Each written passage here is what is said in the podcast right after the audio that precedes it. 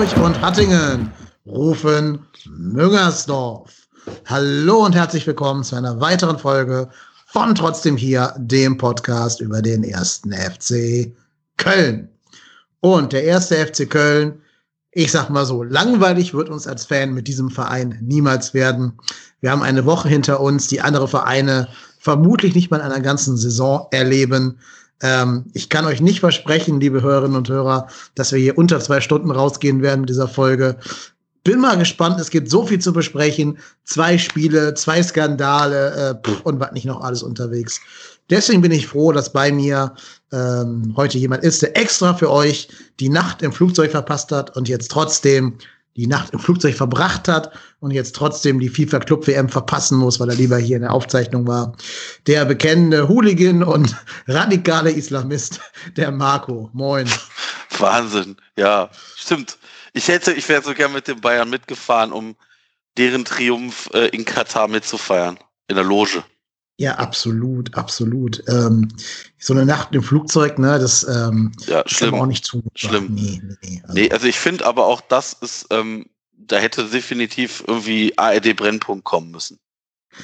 Ja, ist eigentlich ein Skandal, dass das nicht kam. Ich hoffe, der Uli ja. spricht das bei der Rückkehr an. Wenn er dann 14 Tage in Quarantäne muss, hat er genug ja. Zeit, sich da ja, einzuschalten. Ganz dringend, ganz dringend. Jo. Und wir haben gesagt, wenn die Folge hier schon zwei Stunden geht, dann brauchen wir ja auch einen der stadtbekannten Unruhestifter und äh, Krawallfans, die jetzt sogar den Weg nach Sky Sport gefunden haben, habe ich gehört. Bei uns ist von fc.com der Thomas Reinscheid. Moin Thomas, grüß dich. Hallo zusammen. Hi. Was wurde eigentlich bei Sky da von euch eingeblendet? Die Gewalttäter-Sport-Datenbank oder was? Der leere, das leere Blatt Papier davon. Ähm, nee, äh, ich glaube, es war, wenn ich es richtig gesehen habe, der Kommentar zur ähm, äh, unsäglichen Kiste mit äh, dem äh, Mediendirektor, den der 1. FC Köln einstellen wollte und dann doch nicht getan hat.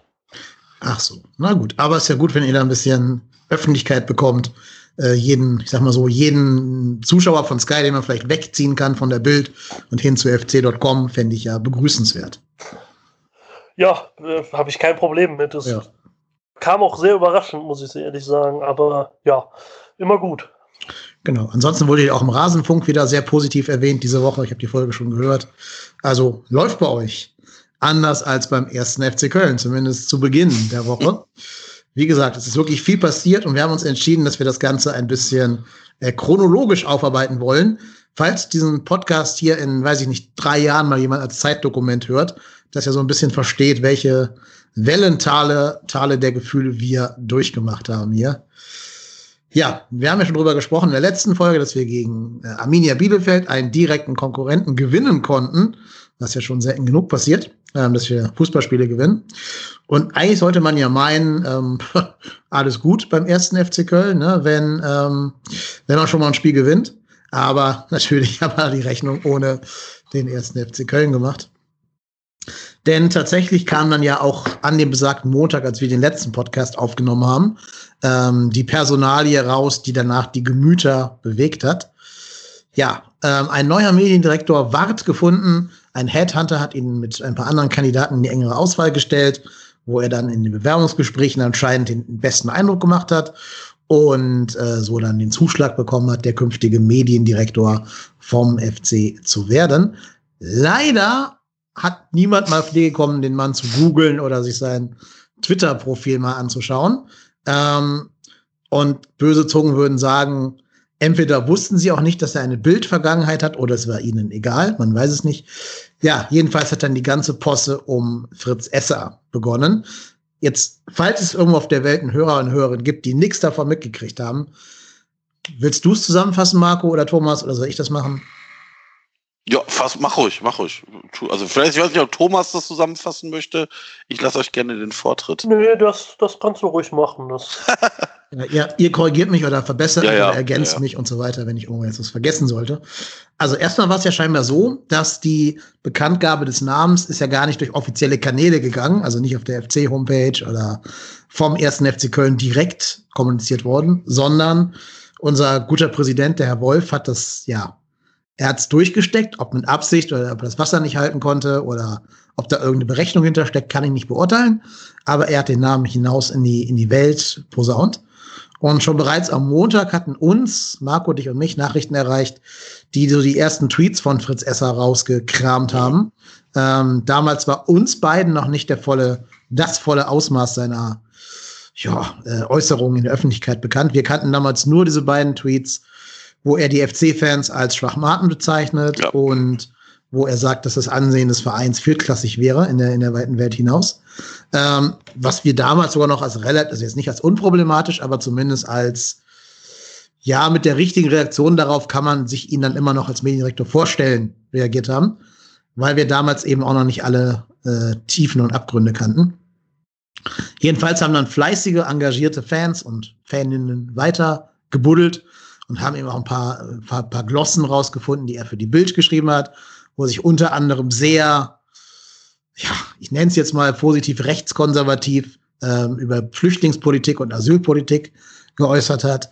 Es gab einen Tweet, wo er äh, die Rede von einem AfD-Abgeordneten, wo er einen sehr unzu unzulässigen Göring-Vergleich gemacht hat, ähm, wo er die gelobt hat und sie als Ohrfeige für den Bundestag bezeichnet hat.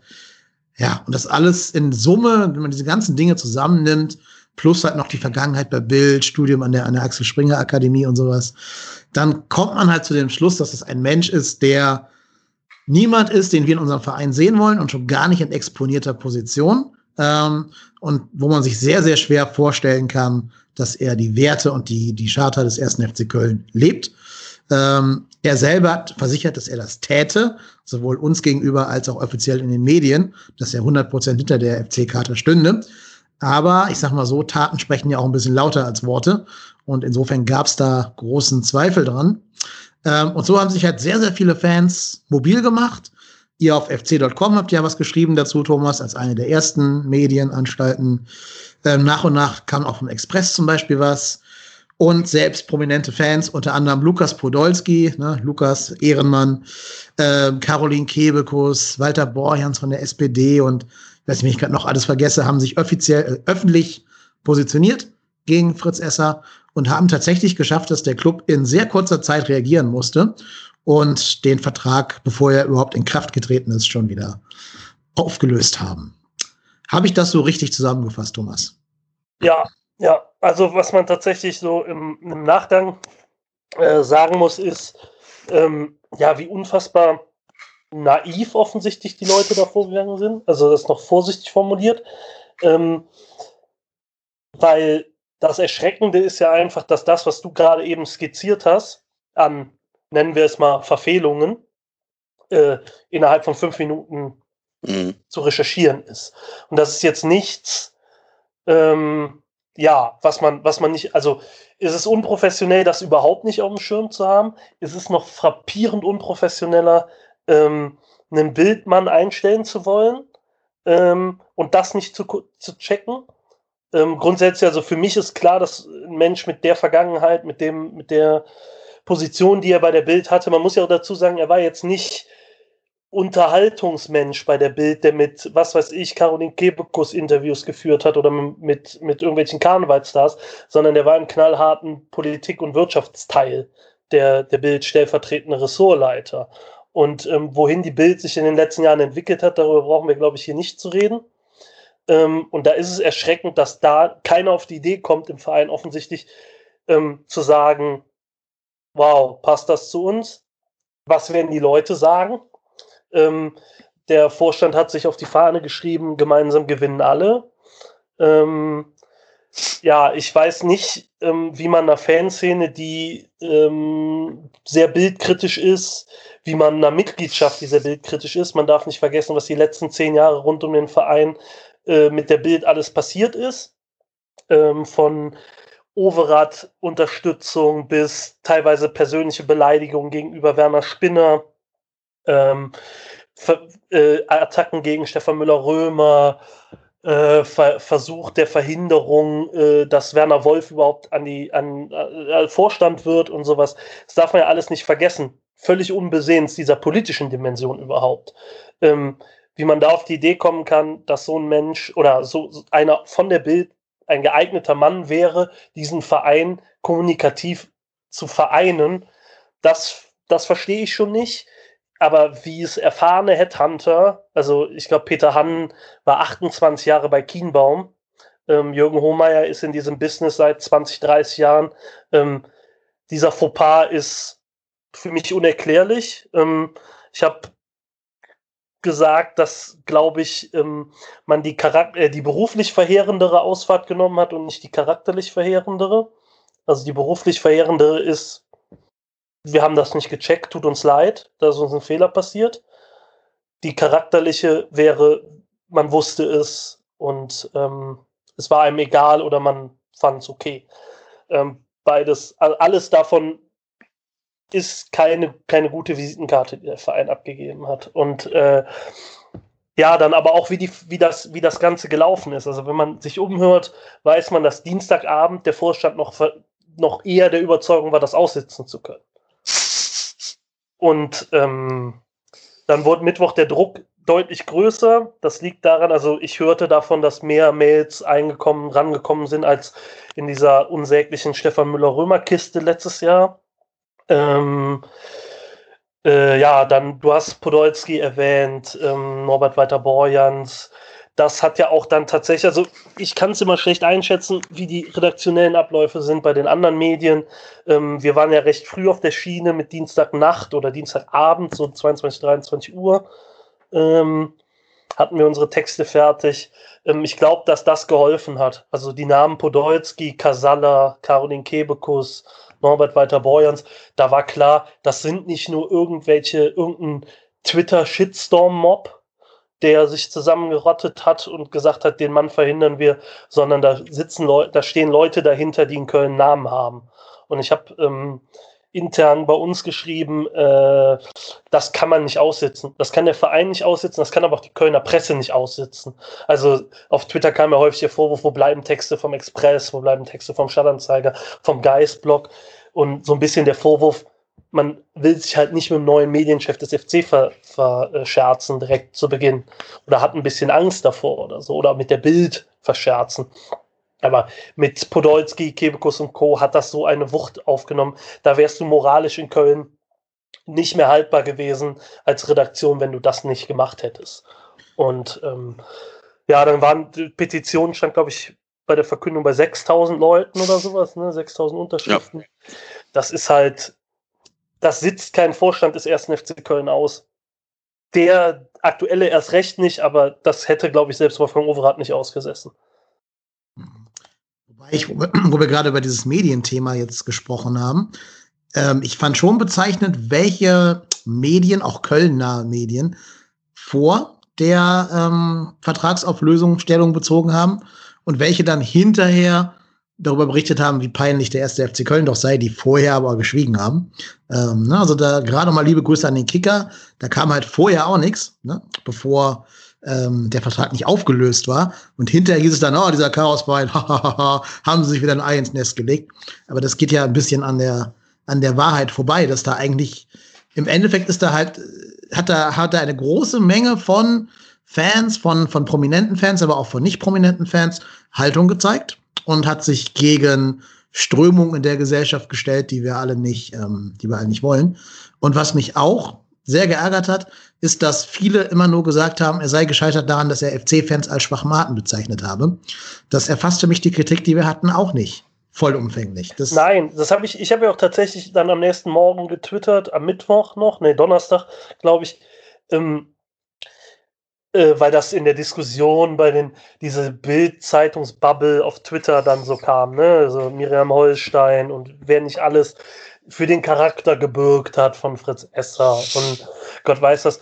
Da war es halt, ja, wegen eines Tweets und aus dem Kontext gerissen. Nein, man muss einfach sehen, das Gesamtwerk war es. Ne? Also es war nicht, dass er ausschließlich die Leute als Schwachmaten bezeichnet hat. Also für mich ist das schon ein Ausschlusskriterium, also seine Anteilseigner als Schwachmaten zu bezeichnen. Äh, da wird es in der freien Wirtschaft, glaube ich, schneller den Laufpass kriegen, als du ähm, das Wort ausgesprochen hast. Ja, darf ich da ganz kurz reingrätschen? Wenn ja. man das mal wirklich jetzt ähm, aufs Wort reduziert, hat er es über die gesagt, die die Steine geworfen haben. Nee, nee, nee, nee, nee, nee, nee, nee, nee, nee. Das war ähm, zu der Busblockade gegen RB Leipzig. Gegen Leipzig. Und Ja, das ist nicht war die Steinwurf. Nein, nein, nein, Busblockade. es, es war die Busblockade gegen Leipzig vor dem Stadion Ah, okay. in Müngersdorf. Ich dachte, das wären die geworfenen Steine. auf Nein, nein, nein, nein. Nein, nein, nein. Gut, dann Nein. nehme ich das zurück, mein Einwurf, und Thomas, du darfst weitermachen. Genau, und ähm, aber es ist ja das Gesamtwerk, es ist auch nicht der eine applaudierende Tweet zur AfD-Rede.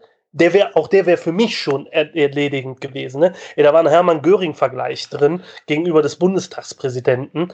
Und ähm, ja, das ist einfach, so einen Menschen möchte ich nicht auf der Position wissen. Aber für, für die Leute insgesamt war es einfach das Gesamtwerk. Ich habe Screenshot um Screenshot um Screenshot zugeschickt bekommen von Leuten. Du hast Screenshots über Screenshots über Screenshots in Instagram Stories gesehen. Mhm. Das war nicht, der ist über den Tweet ge gestolpert oder nicht. Und letztlich muss man ja auch sagen, ähm, das hat mich extrem geärgert, dass der Verein Fritz Esser noch eine Plattform gibt bei der Auflösung des Vertrags und wie diese Plattform genutzt wird. Weil das die klassische konservative Opferrolle ist, ähm, wo irgendein Strohmann vermöbelt wird. Mag sein, dass Leute ihn als Nazi beschimpft haben oder sowas, aber das ist ja nicht der Kern der, Hau- der Kritik der 6000 Leute gewesen. Und das ist halt einfach, da, weiß nicht, also da hat sich nochmal gezeigt, warum er es nicht geworden ist und warum es gut war, dass er es nicht geworden ist. Weil da wieder, da spiegelt sich wieder so ein, so ein Bild drin, das der FC in den letzten Jahren leider sehr oft abgegeben hat, nämlich man hat keinen Fehler gemacht, also der FC selber im Statement hat klar gesagt, da haben wir einen Fehler gemacht, dafür entschuldigen wir uns, bla bla bla. Aber Herr Esser eben nicht. Mhm. Da kam nicht, "Uff, dafür muss ich mich entschuldigen oder Schwachmaten hätte ich nicht sagen dürfen oder das sehe ich mittlerweile anders, das war ein Fehler, das damals so auszudrücken oder, oder, oder. Das war, das war schlicht und ergreifend, "Äh, ich bin einem Shitstorm zum Opfer gefallen und als Kommunikationsprofi möchte ich nicht, darf ich nicht im Zentrum der Diskussionen stehen oder sowas. Das ist halt schwach. Und das zeigt neben der Unprofessionalität, seinen Twitter-Account so laufen zu lassen, bevor man beim FC anfängt und, und, und halt einfach Kommunikationsprofi, mhm, ja, also da habe ich so meine Zweifel dran. Und äh, auch seine Erklärung danach auf Twitter, das ist halt, das ist halt ein Punkt rausgepickt, den man mit Mühe und Not umdrehen kann und dann, äh, ja. Also auch die, selbst die Erklärung ist sehr dünn, aber sie trifft ja noch nicht mal den Punkt. Sie geht meilenweit daran vorbei, was die Leute kritisiert haben. Ja, absolut. Das ist dann wieder der Versuch, da so ein bisschen äh, Spinning reinzubringen. Und das ist so durchsichtig und ja, das äh, weiß ich nicht. Ich glaube, jeder, der sich so halbwegs ein bisschen informiert hat, kann schon erkennen, was da für, für Muster stattfinden. Aber das Wichtige, was wir damit rausnehmen, ist natürlich, dass man es geschafft hat, das zu verhindern. Das wäre vielleicht in der Vergangenheit anders gewesen. Und ich glaube auch, dass da, wie du schon gesagt hast, vor allen Dingen die Stimmen prominenter FC-Fans auch eine Rolle gespielt haben. Du hast ja gerade schon gesagt, es war nicht auf dieses Twitter-Universum beschränkt, das man ja wirklich sehr, sehr leicht ignorieren kann, indem man einfach die App zulässt. Sondern wenn sich da wirklich ein Walter Borjans einmischt oder auch ein Poldi, der natürlich immer noch hier heiligen Status hat, dann ähm, kann man das, glaube ich, einfach nicht mehr ignorieren. Marco, Aber ich, aber ich glaube aber auch, dass es, ähm, also ich meine, ich kenne genug Leute, die weit weg von der aktiven Fanszene sind. Und das ist zum Beispiel mein Vater. Mein Vater hat sich genötigt gefühlt, dem FC eine Mail zu schreiben und mit dem Austritt aus dem Verein zu drohen. Ja. Das, also mein Vater hat in, weiß ich nicht, 40 Jahren FC, glaube ich, genug Sachen miterlebt, wo der es hätte auch machen können, aber er hat sich zum ersten Mal genötigt gefühlt, so einen, so einen, einen Move zu machen. Und ich finde, das zeigt schon relativ klipp und klar, dass das nicht nur diese, wie, wie es dann, weiß ich nicht, äh, andere Leute von Bild dann getitelt haben, jetzt haben die Ultras und die aktive Fanszene wieder den Verein bestimmt. Äh, ja, wenn ihr das glaubt, dann ist das so, dann mag das euer kleines, dann mag das euer kleines Weltbild vielleicht da geben, aber ich glaube, es waren halt nicht nur aktive Fanszene und Ultras, sondern ich glaube, es war ein, ein Querschnitt aller FC-Fans, Sympathisanten und Mitglieder. Und wie gesagt, ich kann mir nicht vorstellen, dass die Mails, das hat der Thomas vorhin gesagt, die beim FC eingegangen sind, nur von Ultras und aktiver Fanszene kommen. Und ähm, das zeigt dann natürlich schon klipp und klar, in welche Richtung das dann beim FC gegangen ist. Und das wiederum macht mich sehr, sehr stolz, Fan dieses Vereins zu sein. Weil wenn es in so kurzer Zeit geschafft wird, einen solchen Mann zu verhindern, dann kann ich jetzt nur vor allen, die da in irgendeiner Form mitgewirkt haben, den Hut ziehen. Um da anzuknüpfen, ähm, Ultras und aktive Fanszene waren nicht mal ansatzweise mit beteiligt am Anfang oder genau. über weite Strecken. Da war noch, also da ist nicht viel, also nicht, dass da nicht viel gekommen ist, aber da wäre noch viel mehr gekommen. Und ähm, bei den Mails, natürlich sind das normale Leute wie dein Vater oder mein Vater oder was weiß ich nicht. Was dieser Verein halt massiv unterschätzt hat, ist, wie angepisst die Leute auf die Bildzeitung sind. Mhm. Und um den ersten FC Köln. Und das ist was, was ich nicht verstehe, weil jeder, also nicht warum, warum die Leute angepisst sind, sondern warum der Verein das nicht weiß.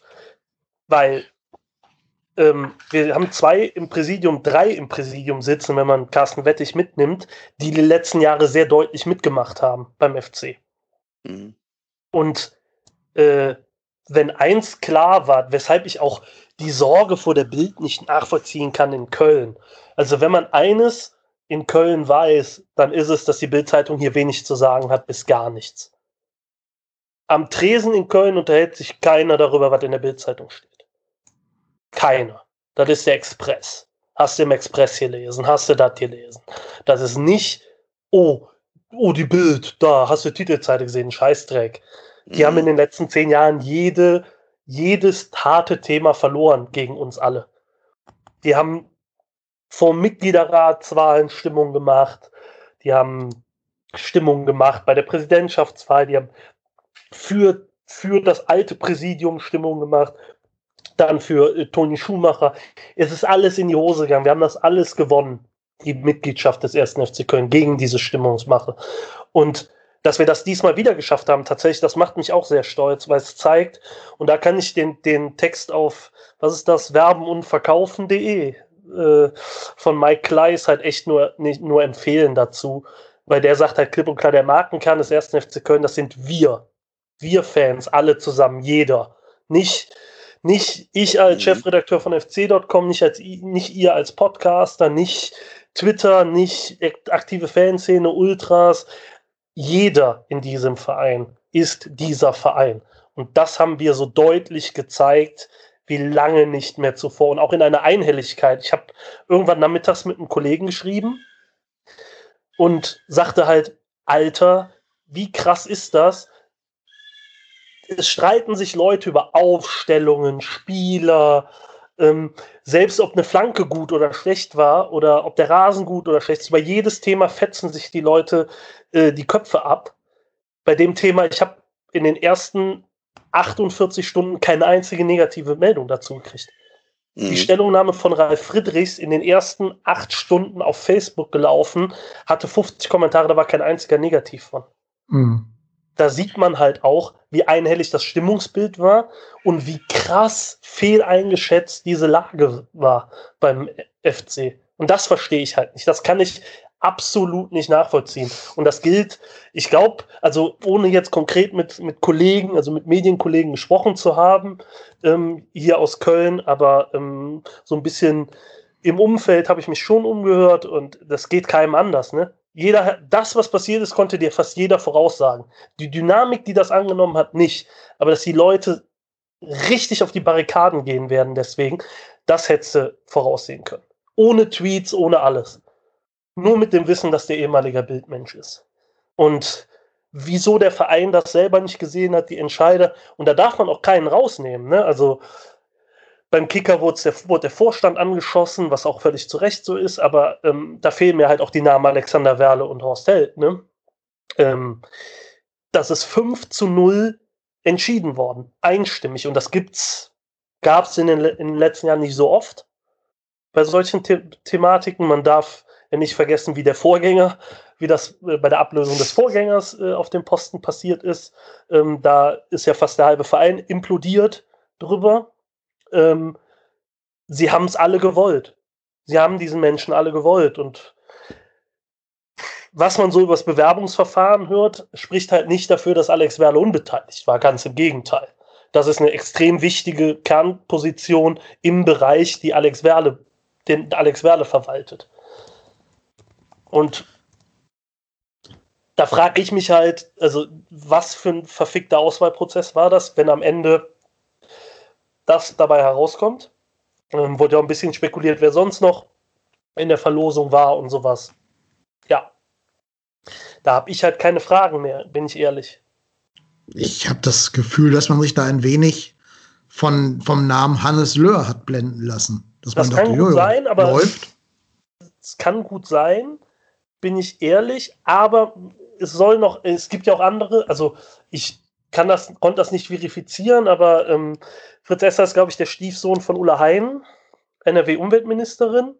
Und das war dem Verein zum Beispiel nicht bekannt. Also den Entscheidern, die das entschieden haben. Ja, also vielleicht, Auf vielleicht. allen Entscheidern, keine Ahnung, aber es gibt Entscheider, denen das nicht bekannt war. Und das sind halt so, wow, das, also wie schlecht dieser ganze Prozess abgelaufen ist. Und bei einer Sache in der ganzen Diskussion konnte ich den Bildleuten sogar zustimmen im Nachhinein. Weil der Satz fiel, der FC steht da, wo er steht, weil er sich so, weil so Entscheidungen getroffen werden. Ne? Also, mhm. ne? er steht zu Recht da. Tatsächlich.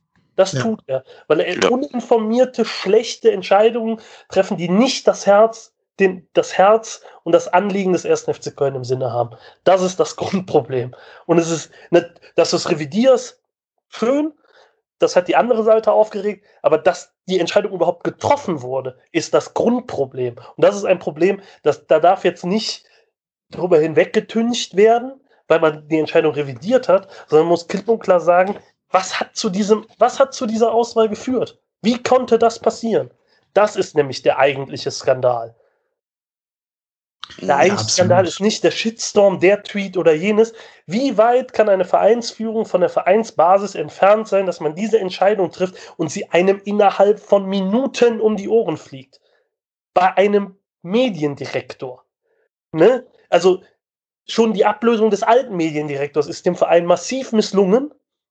Egal wie man zu Tobias Kaufmann steht, aber die Art und Weise, wie das passiert ist und was danach alles passiert ist, ist unfassbar unprofessionell abgelaufen.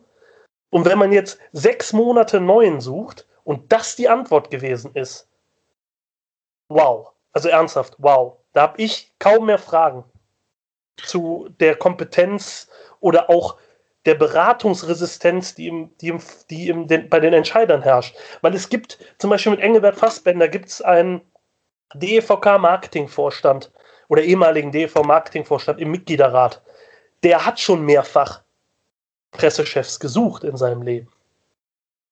Eingebunden in diese Suche war er eher wenig, bis gar nicht.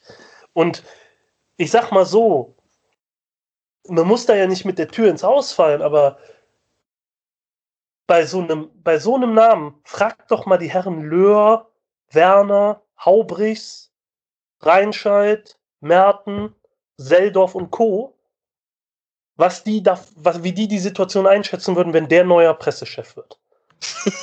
ja, ernsthaft. Ja, aber, aber Hat Thomas, ich glaube, ich glaube, das Problem ist, das würde der FC niemals tun, weil er dann, dann müsste er zugeben, dass ihn das interessiert, was um ihn herum passiert.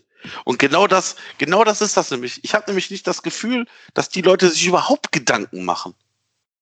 Weil, nochmal, es das ist ja gar nicht, ganz ehrlich, die Leute, also die, der Twitter-User, der uns äh, diese beiden Tweets zugesteckt hat und nachher auch noch mit weiteren um die Ecke kam, der hat das ja wohl innerhalb von ein paar Minuten gefunden. Und das war auch für mich nicht schwierig, da weitere Sachen zu finden. Und ich bin jetzt nicht Dr. Sherlock bei Twitter. Wie, also, und ganz ehrlich, wie dumm kann man denn bitte sein, wenn ich mich, wenn ich weiß, ich werde jetzt irgendwie in zwei Tagen neuer Mediendirektor beim FC Köln. Dann gehe ich in mein Twitter-Profil und gucke mir mal so an, was ich so in den letzten Wochen, Monaten getwittert habe. Über den FC oder über Themen, die vielleicht die FC-Fans aufnehmen könnten. Und wenn ich dann nicht ganz schnell auf die Idee komme, da mal vielleicht Sachen zu löschen, sorry, dann hat, ist Fritz Esser dümmer, als ich gedacht habe. Für einen Kommunikationsprofi hätte ein, ein Move gereicht. Schloss Ja. davor. Genau, Ja. Schloss, Schloss davor, davor, weil- Feierabend. Weil man ja immer sagen kann, okay, das ist, das ist Montag in der Rundschau durch, zur Rundschau durchgesteckt worden oder vorher und die waren damit ready mit dem Bericht. Wir müssen jetzt die Pressemitteilung raushauen. Dann habe ich zwei Optionen. Entweder ich kill meinen Account komplett, wenn Ja. ich mir nicht sicher bin, oder ich mache einfach erstmal ein Schloss davor. Wie viele von uns allen hä- hä- hätten denn bis dahin Fritz Esser gefolgt? Gar kein. Dann hast, Wahrscheinlich du, eher wenige. Ja. dann hast du eine Nachmittagszeit, deine Accounts aufzuräumen. Ja. Dann wären die Kommentare bei der Bild immer noch gewesen, wie sie sind und Gott weiß was. Aber das ist einfach, also es ist einfach kommunikativ unprofessionell und unabhängig von der, von der moralischen Kiste ähm, zeigt das halt auch, dass er auch fachlich nicht geeignet war, diesen ersten FC Köln als Medienchef zu führen. Wir reden über eine Position, die sechsstellig im Jahr kassiert. Ne? Das darf man halt nie vergessen. Und Das, das ist halt, das ist, das reicht nicht. Sorry, das reicht nicht. Aber am Ende kommt es darauf hinaus, mir, ganz ehrlich, diese Personalie an sich war wichtig, dass wir sie verhindert haben äh, als FC-Mitglieder, aber das ist ja nicht, das ist ja, das ist ja nicht kriegsentscheidend. Das ist, äh, man muss es jetzt mittlerweile so zusammenfassen, das ist nach anderthalb Jahren äh, extrem schade, dieses Fazit bis jetzt zu ziehen, aber da treffen halt schwache Entscheider schwache Entscheidungen. Mhm. Und zwar nicht, weil sie offensichtlich davon überzeugt sind, dass, sie, dass die Entscheidung richtig ist und den ersten FC Köln voranbringt, sondern aus, aus Zwang, aus äh, anderen Überlegungen und, und, und. Da wird, keine Ahnung, das fängt bei der Sportdirektorensuche an, wo man, wo man damals Armin Fee erstmal so lange den, den Hintern gekrault hat und er trotzdem nicht wollte. Und äh, keine Ahnung, dann holt man Horst Held, obwohl es vereinsintern da deutliche Widerstände gab und sowas. Da treffen Leute Entscheidungen halt nicht, weil sie davon komplett überzeugt sind, weil sie denken, dass das würde den FC weit nach vorne bringen, sondern da werden Entscheidungen getroffen, um Entscheidungen zu treffen. Und ja, vor allen Dingen, gerade was dieses Twitter. Ja, sorry, mach du es. Nee, nee. Gerade was dieses Twitter-Profil angeht, muss man ja auch sagen, er ist ja nicht der erste Mensch, der über alte Tweets stolpert. Das ist jetzt ja nicht so, als wenn er das einfach nicht ahnen konnte, was noch nie jemandem passiert wäre. Gerade wenn man über den Teich guckt, äh, bei den Amis, da gab es ja zum Beispiel den Regisseur von Guardians of the Galaxy, James Gunn, dem haben sie irgendwelche zehn Jahre alten Tweets um die Ohren gehauen. Und seitdem ist es halt völliger Usus, wenn irgendjemand zum Beispiel als neuer, was weiß ich, Konzernchef von Disney oder sonst irgendwas vorgestellt wird, dass der einmal ein Clean Wipe Protokoll über sein Twitter-Profil drüber laufen lässt. Das dauert 30 Sekunden. Danach ist das Ding halt komplett blitzeblank. Und dir kann keiner mehr was. Wenn nicht irgendwer im Vorfeld irgendwelche Screenshots gemacht haben sollte, was jetzt bei einem Typen, der halt für die Kölner Medienseele keine Rolle gespielt hat, eher keiner getan hätte wahrscheinlich. Ähm, ja, das ist bei den Amis zum Beispiel vollkommener Standard. Ne? Aber da sieht man, in welchem Jahrzehnt wir leben. Und da siehst du auch, dass, dass vielleicht unsere Führungsetage jetzt in, in einem gewissen, ähm, ja, in einer gewissen Entfernung von unserer Lebenswirklichkeit zum Beispiel ist und gar nicht auf die Idee kommt, in Social Media reinzugucken. Ja, Ja, aber das, ja, das ist richtig, das mag sein. Aber nochmal, die haben einen Headhunter beauftragt. Also jetzt mal ganz im Ernst, ne? Also ich äh, habe auch schon mal so einen Headhunter-Prozess hinter mir, beruflicher Natur. Ähm, da wird durchaus, da werden auch vom Headhunter durchaus mal kritische Fragen gestellt, weil in letzter Instanz ist das der, auf den das jetzt auch zurückfällt. Und das, äh, ganz ehrlich, allein dieser Schwachmaten-Tweet, ne? Da, da, da musstest du jetzt auch nicht viel machen. Du musstest bei Fritz Esser Hashtag FC eingeben. Und der war auf der ersten, weiß ich nicht, er unter den ersten 15 Tweets. Das ist, das ist so einfach. Das ist so einfach. Und wie dann der FC da auch sich wieder rumwindet und äh, ich sag mal, erst auf Tauchstation geht und dann mit so einem wachsweichen Ding da um die Ecke kommt. Ich, wie gesagt, ich bin auch der felsenfesten Überzeugung, dass man das sicherlich aussitzen wollte und dann einfach aufgrund der Gemengelage und wahrscheinlich auch der Masse an, an, an ich sag mal, an, an Kontra wahrscheinlich irgendwann gesagt hat, ja gut, dann tut uns das leid, aber dann müssen wir den Weg gehen. Tschüss, auf Wiedersehen, Fritz Esser. Wir können dich leider nicht nehmen. was ich halt krass finde, ist einfach, dass das für den Verein auch in den Stellungnahmen und auch für ihn selber gar nicht das Thema war. Ne? Also der fällt nicht alleine über dieses Schwachmaten-Ding, der fällt auch nicht alleine über seine AfD-Nähe thematisch gesehen oder oder oder. Aber die wollten jemanden einstellen, der die nochmal die Anteilseigner dieses Vereins beleidigt hat, weil sie mhm. sich friedlich dagegen stellen, ja einen Getränkekonzern in der Bundesliga haben zu wollen. Ein Kernthema dieser, dieser Vorstandschaft, das muss man übrigens immer noch mal dazu sagen, ein Kernthema, 50 plus 1, Investoren etc., ein Kernthema. Und der stellt die Leute, die sich dagegen auf friedliche Art und Weise zur Wehr setzen, und nichts anderes war das an dem Tag, äh, stellt er als Schwachmaten hin. Ich kann es nur noch mal wiederholen beleidigt bitte alle mal im, im, im normalen Wirtschaftsleben eure Kunden oder eure Besitzer oder Chefs auf die Art und Weise und guckt mal, wie lange ihr im Amt bleibt. Das hat mit, da kommen dann Cancel Culture und all dieser Schwachsinn. Keine Ahnung, geht doch, geht doch, der linke Mob, der linksfaschistische, linksislamistische Mob hat äh, Fritz Esser zur Strecke gebracht. Ganz ehrlich, geht doch, geht doch mal normal mit Menschen um und dann sagt denen, ihr seid Schwachmaten und guckt mal, wie lange ihr sicher seid, dass ihr noch das macht, was ihr macht. Das ist halt ja. einfach, das, also unabhängig davon, wie ich zu Themen stehe, aber äh, für einen Kommunikationsprofi gehört sich allein dieser Umgangston schon nicht. Und dann ist es natürlich upsi, dass du fünf, sechs Jahre später bei diesem Verein anfängst. Aber es zeigt eben auch, dass du, dass das, was der Vorstand sich auf die Fahne geschrieben hat, mit dieser Personale überhaupt nicht umsetzbar wäre. Wie will jemand einen Verein vereinen, der eine solche Einstellung gegenüber gewissen Teilen der FC-Mitglieder hat, die darüber hinaus noch die sind, mit denen sich vereint werden muss. Also wenn das jetzt die wären, die eh im, im, was weiß ich, im Lager des Vorstands sind, um es mal, was weiß ich, vereinfachend zu sagen, dann wäre das wahrscheinlich kein Problem. Aber das sind die kritischen Fans, die sich kritisch auseinandersetzen mit dem, was im Fußball passiert und denen schlägst du sowas vor den Kopf. Das funktioniert doch einfach hinten und vorne nicht.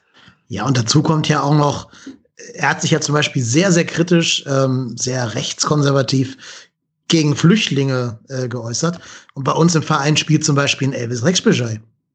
So. Ja, klar, natürlich. Wie will, wie will, wie will Fritz Esser jetzt zum Beispiel die Verpflichtung von Rechtsbescheid im Sommer, falls sie passieren sollte, ähm, kommunizieren. Das geht doch nicht.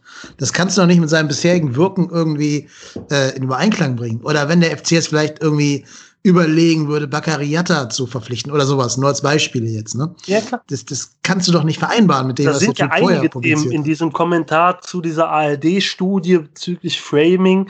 Da ist ja dieses, das ganze rechtskonservative verbale Arsenal aufgeführt, von Gender Gaga bis Schieß mich tot oder so. Aber keine Ahnung, deswegen, also er kann weder das vertreten, also glaubwürdig vertreten, was der Verein macht. Wir müssen mal überlegen, wir haben eine Woche vorher äh, mit einer Regenbogenarmbinde am ja. gespielt. Ne? Ja.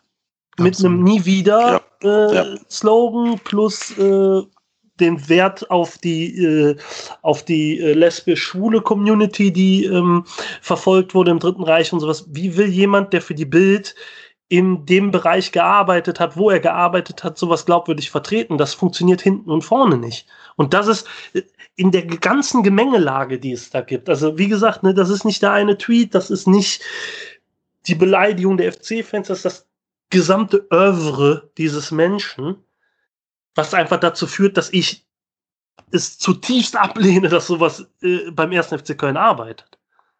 In einer so herausragenden Position und auch noch für Kommunikation verantwortlich. Wenn der jetzt Zeugwart wäre, ne? Mm. Uh, uh, ja, fände ich auch nicht schön, bin ich ehrlich. Also, ne, sowas sollte also mit solchen Einstellungen fände ich es auch nicht cool, dass er irgendwie die, die wäscht von, was weiß ich, Anthony Modest, Charlie Oetschan und guckt, was weiß ich, was der da reinpackt, aber ist halt so. Aber in herausgehobener Position im Kommunikationsbereich, das heißt, er arbeitet Strategien aus, der arbeitet ähm, auch aus, wo sich der FC engagieren soll und so. Ey, das wow. Das ist allein vom Gedankengang her schon mal. Deswegen sage ich einfach, also für mich ist klar, wer, mit, wer bei der Bild gearbeitet hat, in dem Bereich, der ist einfach nicht, nicht tragbar für den 1. FC Köln, für einen weltoffenen, toleranten Verein, der sich beim, beim Christopher Street Day engagiert, im Karneval engagiert, der sich für Flüchtlinge engagiert, mit der FC-Stiftung herausragende Dinge macht. Das kommt leider bei der sportlichen Kritik und der Kritik an der Vereinsführung häufig zu kurz, dass das soziale Engagement des Vereins in den letzten Jahren richtig gut geworden ist. Und dann hast du so einen Tuppes da sitzen. Never. Ja, also ehrlicherweise hat mich, also verwundert es mich, ähm, dass die Personalie auch durch Werle durchgewunken wurde. Weil Alex Werle, das, also die Person kann Alex Werle jetzt nicht gut finden. Du meinst aber nicht den Alex Werle, der mit äh, Ralf Höcker an einem Tisch sitzt am Karneval. Ne? Ja.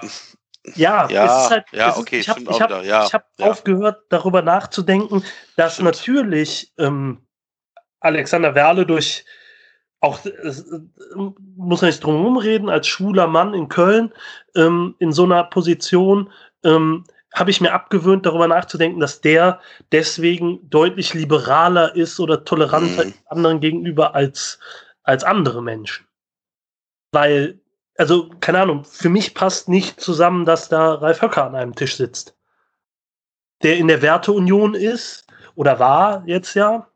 Ähm, und äh, da, keine Ahnung, ich will die ganzen Schlagworte alle nicht fallen lassen, nur ich glaube, da muss man, also ich kann's, ich kann, konnte es mir auch für den Vorstand nicht vorstellen, dass die sagen, wir nehmen Bildmann. Mhm. Aber ich glaube, dass diese, diese doch manifestierte Abneigung, die wir alle haben und die auch ja begründet ist, dass die in vielen Sphären gar nicht so ist also ich kann es für die Medienbranche sagen, da ist sie nicht so. Da sitzen viele, den Springer oder so, die das auch nicht schlimm finden, was da passiert. Die nicht noch nicht mal sagen, okay, ich finde scheiße, aber ich halte meine Fresse, weil vielleicht muss ich da nochmal arbeiten oder so, sondern es gibt halt ganz viele Leute, die finden das. Und pff, ob das jetzt für unseren Vorstand gilt. Also ich zum Beispiel finde es auch extrem schlimm und das haben wir auch in unserem Kommentar zum Beispiel zum Ausdruck gebracht, dass man vom Vorstand monatelang nichts hört und das erste Interview in so einer Phase bei der Bild erscheint. Mhm. Nur um das nochmal zu wiederholen von eben. Eine Bild, die Bild-Zeitung, die permanent alles beschossen hat, was Werner Wolf und Co. überhaupt ins Amt gebracht hat. Ja, das kann ich, also ich bin da ehrlich, so wenig Rückgrat könnte ich nicht haben, um dann zu sagen, ach ja, Herr Frank, Herr Pohl, Herr Bauer, guten Tag, wollen wir ein Interview machen?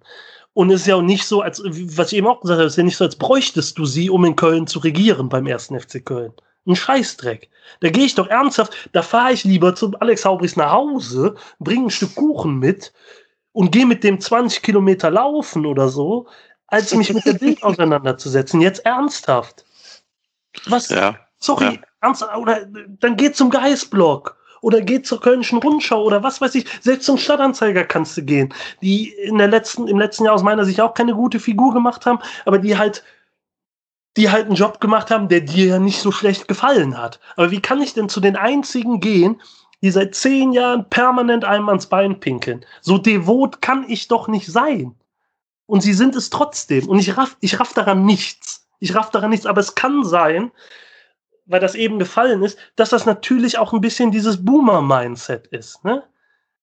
Die haben halt, die sind, also Werner Wolf ist gesetzteren Alters und hat sich mit Jürgen Hohmeier natürlich auch wen an Land gezogen, der über 50 ist, als Berater, medientechnisch.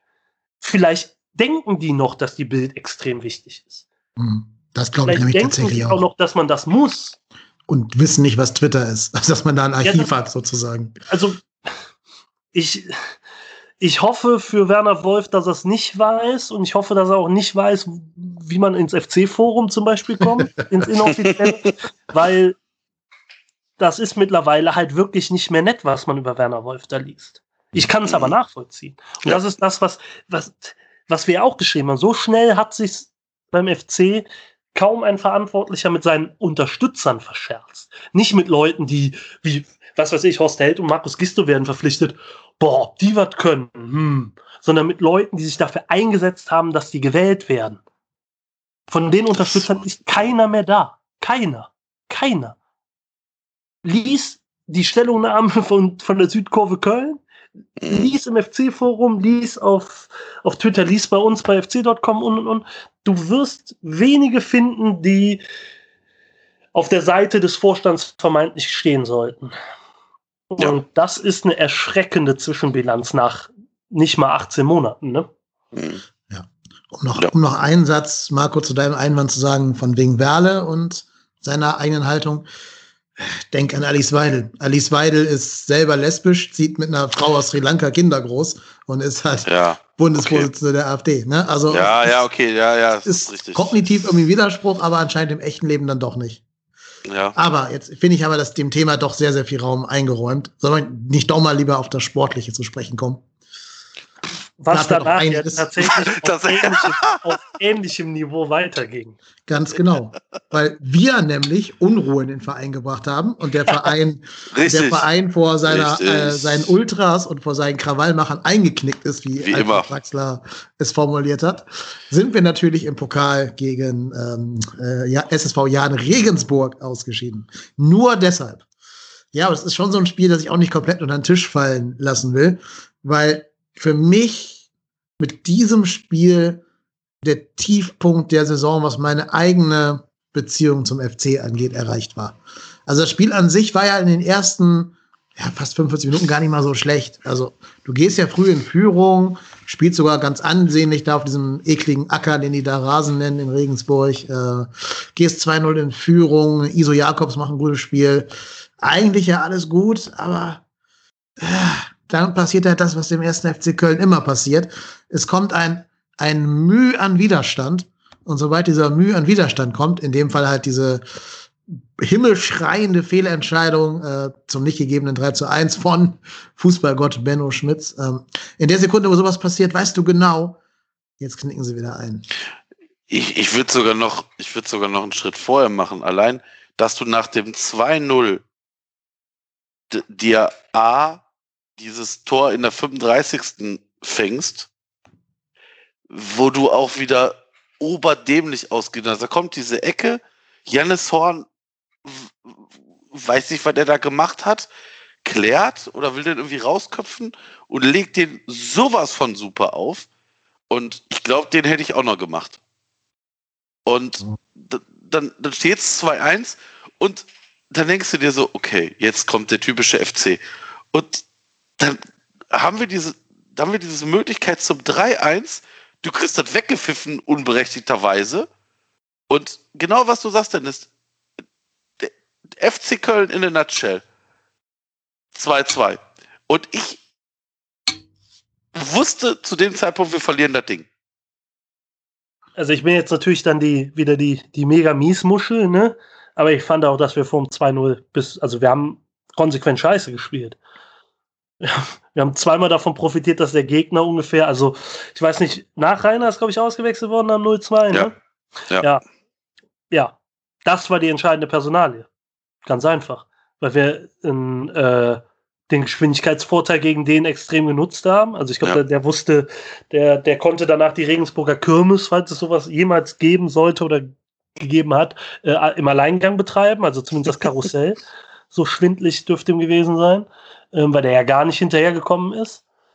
Aber ich fand auch nicht, dass wir gut waren. Also ich glaube, in den ersten zehn Minuten ist Regensburg dreimal in unserem 16er und zu blöd, daraus was Sinnvolles zu machen.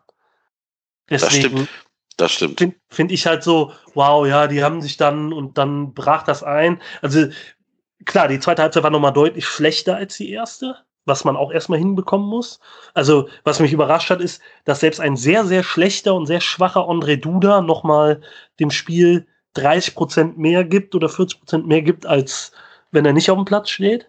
Mhm. Aber das war halt von vorne bis hinten der klassische FC-Pokalauftritt keine Ahnung, das hättest also so bitter es ist, wir hatten eine Riesenchance, die Auslosung zeigt es ja auch, das macht mich immer noch wütend. Ähm, wir haben eine Riesenchance, weit zu kommen in dem, in dem, in dem scheiß Wettbewerb und auch viel Geld einzusammeln und ja.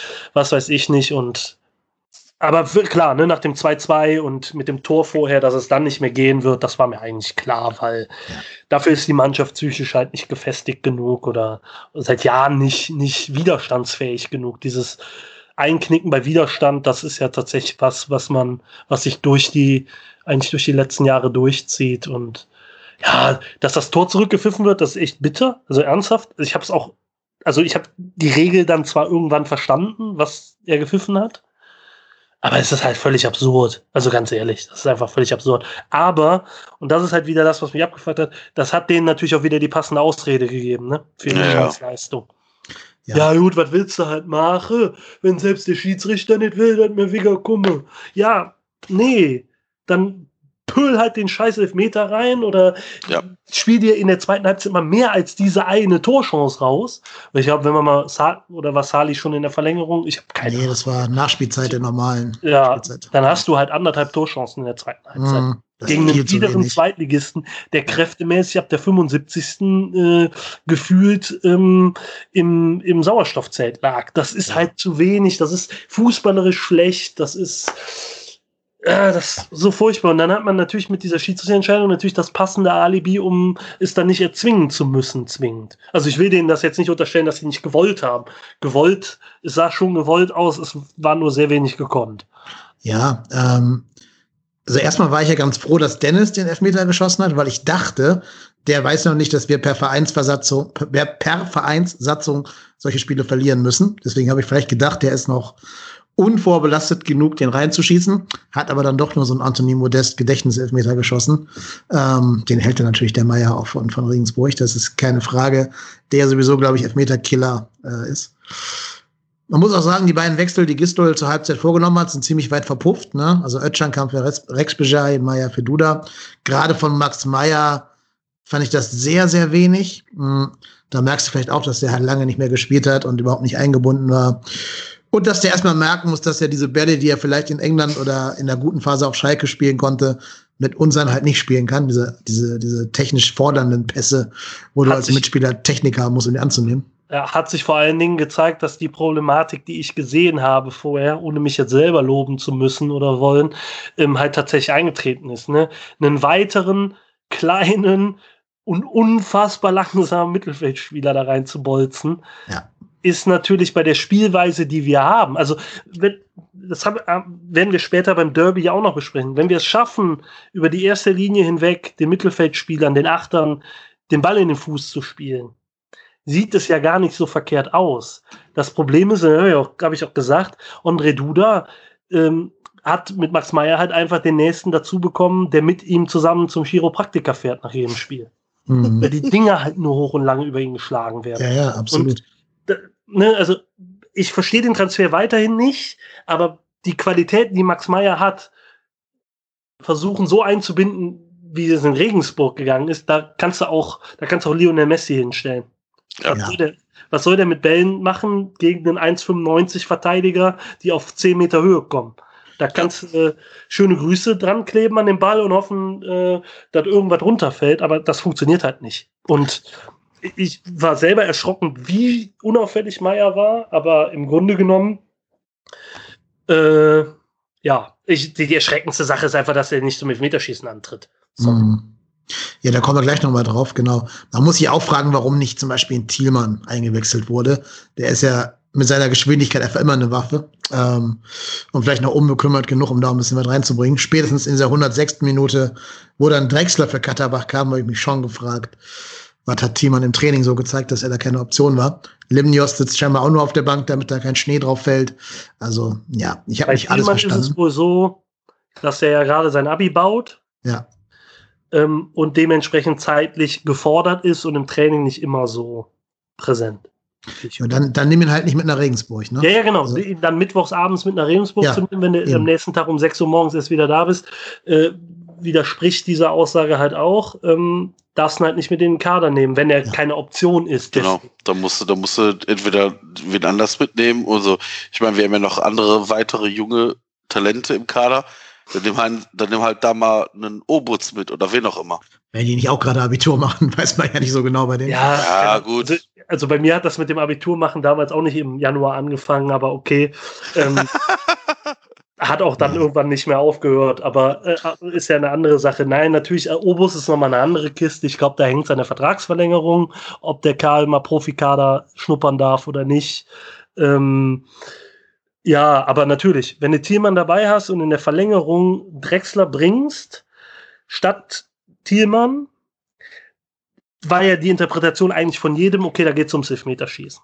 Ja, ganz genau. Dann erinnert sich mhm. jeder von ganz uns natürlich genau. daran, dass Dominik Drexler damals gegen Schalke einen herausragend guten Super. Hat. Ist allen im Gedächtnis geblieben. Freue ich mich heute Natur. noch drüber über das Ding. Ja. Ähm, die Sache ist halt, wen auch immer du in der 106. einwechselst, das muss dein Elfmeterschütze sein. Ja, natürlich, genau. Das ist es genau halt. das ist es eben. Und der schießt nicht und stattdessen schießen drei Innen, alle drei Innenverteidiger. Ja, und der 19-Jährige aus Lettland. Ja, vielen und Dank. 19-Jährigen, der, oder jetzt mittlerweile, glaube ich, 20, mhm. ähm, der äh, laut Beschreibung aller äh, der ist ja gar nicht profitauglich, der muss nur so viel lernen. Ja, der versenkt den aber eiskalt und ansonsten ja. laufen drei Innenverteidiger an. Wo ich mir denke, ganz ehrlich, also beim SC Rondorf, schöne Grüße an Michael Mayer, falls er zuhört. Ähm, ich glaube, das wären nicht die ersten Verbrecher, die ich äh, Elfmeter schießen lassen würde. Ja, du, du, kannst ja als Innenverteidiger Elber schießen, wenn du David Alaba bist oder so. Ja, Aber ich, also, ich finde halt noch, also ich finde gar nicht schlimm, wer geschossen hat. Ich finde schlimmer, wer nicht geschossen hat. Ja, ja klar, ja. natürlich. Also ich, ne, klar ist da noch immer Sache, keine Ahnung, aber dass Leute, die jetzt nicht als sonderlich stabil gelten, ja. äh, wie Jannis Horn, den fünften Elfmeter schießen. Das habe ich auch nicht verstanden. Das also, ist halt schon sehr, sehr fraglich. Ja. Ne? Und korrigiere mich vom, korrigiere mich von deinem Wissen vom SV Rondorf her, aber normalerweise schießt doch der, die sichersten schießen noch den ersten und den fünften. Die so Schützen. ist eigentlich, ist es der SC Rondorf. 1, 3, 5, ja. ne? Ich, ja. ja, genau. genau. Das heißt, das heißt, nach der Logik müssen doch Rafa Tschichos und Janis Horn von Gistol als die sichersten Elfmeterschützen von den fünf, die sich da gemeldet haben. Vielleicht haben sie auch gedacht, der Timo Hex da so viel weg, ja, das, gar nicht, ja, nicht mehr muss. Ja, klar. Ja, aber äh, natürlich, also der fünfte, der, er, der erste, klar, der muss, der, der, das muss ein sicherer sein. Der fünfte, auch klar, am besten hast du fünf, die das Ding so reinnageln wie der Elver von Regensburg, der da einfach in den Giebel schießt. Mhm. Ähm, aber keine Ahnung, also das ist für mich ein Ausmaß an Verantwortungslosigkeit von Spielern da, nicht anzutreten. Wie gesagt, Drexler muss schießen. Sorry, ja. da geht kein Weg dran vorbei. Absolut. Du bist in der 106. eingewechselt worden, du musst schießen. Als, ich glaube, so ältester Spieler auf dem Platz dann, ne? Ja. Ja, kann gut sein. Ich glaube nicht, dass da noch einer älter war. Ist nee, Schichos, so, nee, nee, ist Schichos nicht älter? Nee, Schichos ist sogar noch anderthalb Jahre jünger. Der ist jünger okay. als ich. Und Drexler ist ein Tick jünger als ich. ja, also Schichos ist 1990 geboren, was äh, extrem okay. ja, ja, ja, okay, ja, ja. Nee, deswegen, das ist halt, nee, da, keine Ahnung, die sind beide ungefähr, glaube ich, ein Jahrgang. Oder ja, Drexler ist auch 90er Jahrgang, ja. also beide 30. Ja, und das ist halt, das geht nicht. Sogar nur zwölf Tage auseinander geboren, tatsächlich. Schau an. Das ja. geht halt einfach. Nein, nicht. das geht nicht. Und auch von einem Nationalspieler Max Meyer erwarte ich, auch wenn er nicht mit uns viel trainiert hat, Elfmeterschießen kannst du immer, also als ja. Nationalspieler. Ja. Ich finde sowieso, jeder Fußballprofi muss in der Lage sein, einen Ball zielgerichtet dahin zu schießen, wo er ihn hinhaben will. Und dann kommt es auf die Mentalität an und nicht mehr so sehr auf die Qualität. Und da muss ich zum Beispiel auch fragen, wo war denn zum Beispiel mein Skiri, der ja immer sehr viel Stütze vom Trainer kriegt und sehr viel äh, Einsatzzeiten bekommt. Der hat in Frankreich viele Weitschusstore gemacht, also scheint er ja Schusstechnik zu haben. Wo war der, als er geschossen hat? Ähm, gut, Sali finde ich gut, dass er Verantwortung übernommen hat, Sali Özcan. Ähm, ja, bei den anderen muss er echt sagen, okay, Tichos geht verbal sehr stark voran, dann kann er auch ruhig mal einen Elfmeter schießen, auch wenn er Innenverteidiger ist. Dem kannst du ja auch nichts vorwerfen, der hat's ja gemacht, der hat ihn ja reingemacht. Aber danach wurde es halt Also als du die Schützen dann gesehen hast, wie dann Mire hinkommt und wie dann Horn hinkommt, ich glaube, da wussten wir alle schon, was passieren würde. Das Problem ist ja einfach, es ist ja grundsätzlich nicht so, dass als ob wir von sehr vielen sehr guten Elfmeterschützen gesegnet seien. Nee, überhaupt nicht. Aber selbst da hat mich die Auswahl überrascht. Also jetzt bei allem hö, hö, aber dann, weiß nicht, keine Ahnung. Da schießen halt Leute, bei denen ich mir denke, selbst unter den nicht so guten Schützen wären die halt als, als eine der letzten dran. Mhm. Ja. Ja. Und dann, weiß nicht, ich kann mir schlecht vorstellen, wie das in der Mannschaft dann abläuft, aber wenn der Trainer fragt, wer hat Bock, und dann melden sich drei Innenverteidiger, klar, ne? Dann, dann muss, ja, sorry, dann muss Ja. der Trainer halt auch sagen, ja, danke, aber nein. Ja, vielleicht Äh, musst du da auch mal musst einfach Nein, aber- einen aber- zwingen und sagen, hier Drechsel, Also, schießt jetzt. Ende. nein, du musst die doch, also jetzt mal im Ernst, also wir sind doch hier nicht bei Wünsch dir was. Das ist so, als wenn mein Chef mich fragen würde, hast du heute Bock morgen zu, also hast du Bock morgen zu arbeiten? Da würde ich tendenziell auch sagen, ja, also, also von Bock kann ich da jetzt nicht reden. Also wenn ihr, wenn ich, wenn das mir jetzt freigestellt ist, dann bleibe ich auch gerne im Bett liegen, mache mir um 12 Uhr die erste Bierflasche auf, das geht auch. Also, nochmal, das ist deren so- fucking Beruf. Dafür hast du so Spieler ja auch. Genau. Du hast Spieler wie Dominik Drexler, die, die, die verdienen ordentlich Asche da und die sind auch Leute, die vorangehen sollen, qua Alter, qua Kaderposition etc. Da kannst du nicht Todo Arokodare schießen lassen und dann denken, ja, wow, also ich, nö, also ich fühle mich gerade nicht so gut. Ich bin Ja, überhaupt vor nicht allem- ins Spiel reingekommen. Oder Aber was. Vor allem, du wirst dir noch bestimmt bei der Einwechslung fragen, hier Dominik, wenn ich dich jetzt bringe, schießt du dann den Elfmeter? Oder, Ja, das ist ja passiert das- sowas nicht? Das ist ja das, ja, ich, selbst wenn, aber dann sagt er halt in der 120, mir ist alles missglückt heute, als ich Ja. eingewechselt wurde. Lass mal lieber. Was übrigens auch stimmt. Also es war kein Ja, gutes Spiel von ihm. Wei- weiß ich halt nicht, aber äh, keine Ahnung. Dann, also ich raff diese Auswahl einfach nicht. Und äh, ich bin keiner, der dazu neigt zu sagen, so hier, der muss das machen, sonst ist der scheiße. Ähm, aber die Auswahl an sich, das ist einfach insgesamt wow. Das spricht halt nicht, muss man ganz ehrlich sagen, nicht für diese Mannschaft. Mhm. Das sind, äh, also ich bin nicht der allergrößte Schichos-Fan, aber was ja schon gesagt wurde, ne, der geht voran, verbal, und der geht dann halt auch beim Elfmeterschießen voran. Ja. Der hat die Eier und sagt, ist mir jetzt egal, bumm, wir knallen uns jetzt hier weiter. Bei den anderen hatte ich nicht so das Gefühl, dass die jetzt dachten, also bei Sali war ich schon so ein bisschen, oh, uh, das nicht zu viel ist, aber da kommen dann halt noch Leute, wo ich mir denke, ja, geil, Wahnsinn. Ja, Ja, das ist so. also einen, einen Innenverteidiger von der Qualität eines Janis Horn schießen zu lassen. Ich glaube, er schießt in, seinen ganzen, in seiner ganzen Karriere fünfmal oder so. Aufs Ja. Tor. In Testspielen, ja. Ja, das ist halt, das, das raff ich halt nicht. Und dann, ja, also das Ausscheiden war verdient, es war, ärger, es war noch ärgerlicher, aber die Art und Weise, wie es zustande gekommen ist, halt einfach, das ärgert einen noch mehr, weil es halt einfach vermeidbar ist. Also mich ärgert es nicht wirklich, weil es erwartbar war, weil es ist halt immer noch der erste FC Köln. Aber es wäre so leicht vermeidbar gewesen. Absolut. Du bist ja quasi dreimal in Führung. Also erst mit dem normalen Tor, dann mit dem, mit dem Elfmeter, den du kriegst in der normalen Spielzeit. Und dann gehst du noch mal im Elfmeterschießen in Führung.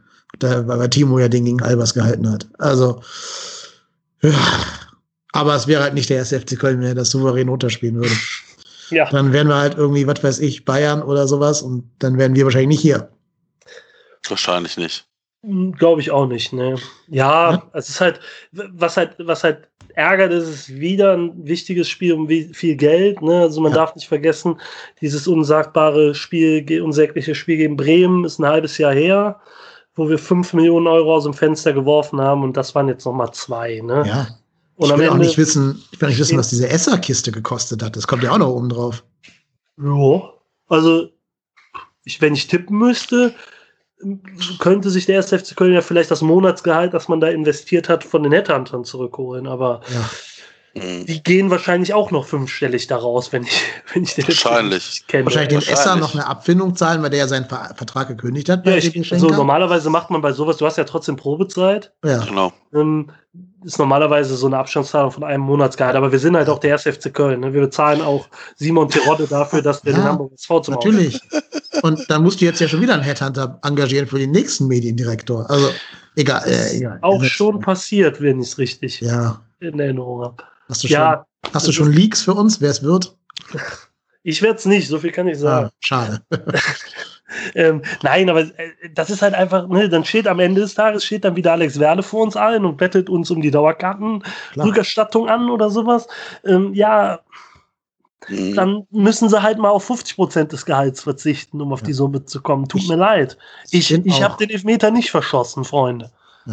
Ich bin auch sicher, also ohne es beweisen zu können, ist mein reines Bauchgefühl, aber ich bin auch sicher, dass die beiden Wintertransfers, respektive deren Gehälter, mit dem Erreichen der nächsten Pokalrunde schon verrechnet waren. So wie, also ich, so wie vier Spiele Geisterspiele. Ich traue den Hasardeuren da mittlerweile alles zu, ehrlich gesagt, aber glaube ich ehrlich gesagt nicht. Ich glaube aber, dass sich da einige Klauseln ergeben könnten, die vielleicht nicht ganz so vorteilhaft sind bei Klassenerhalt, nachdem es ja Also ist.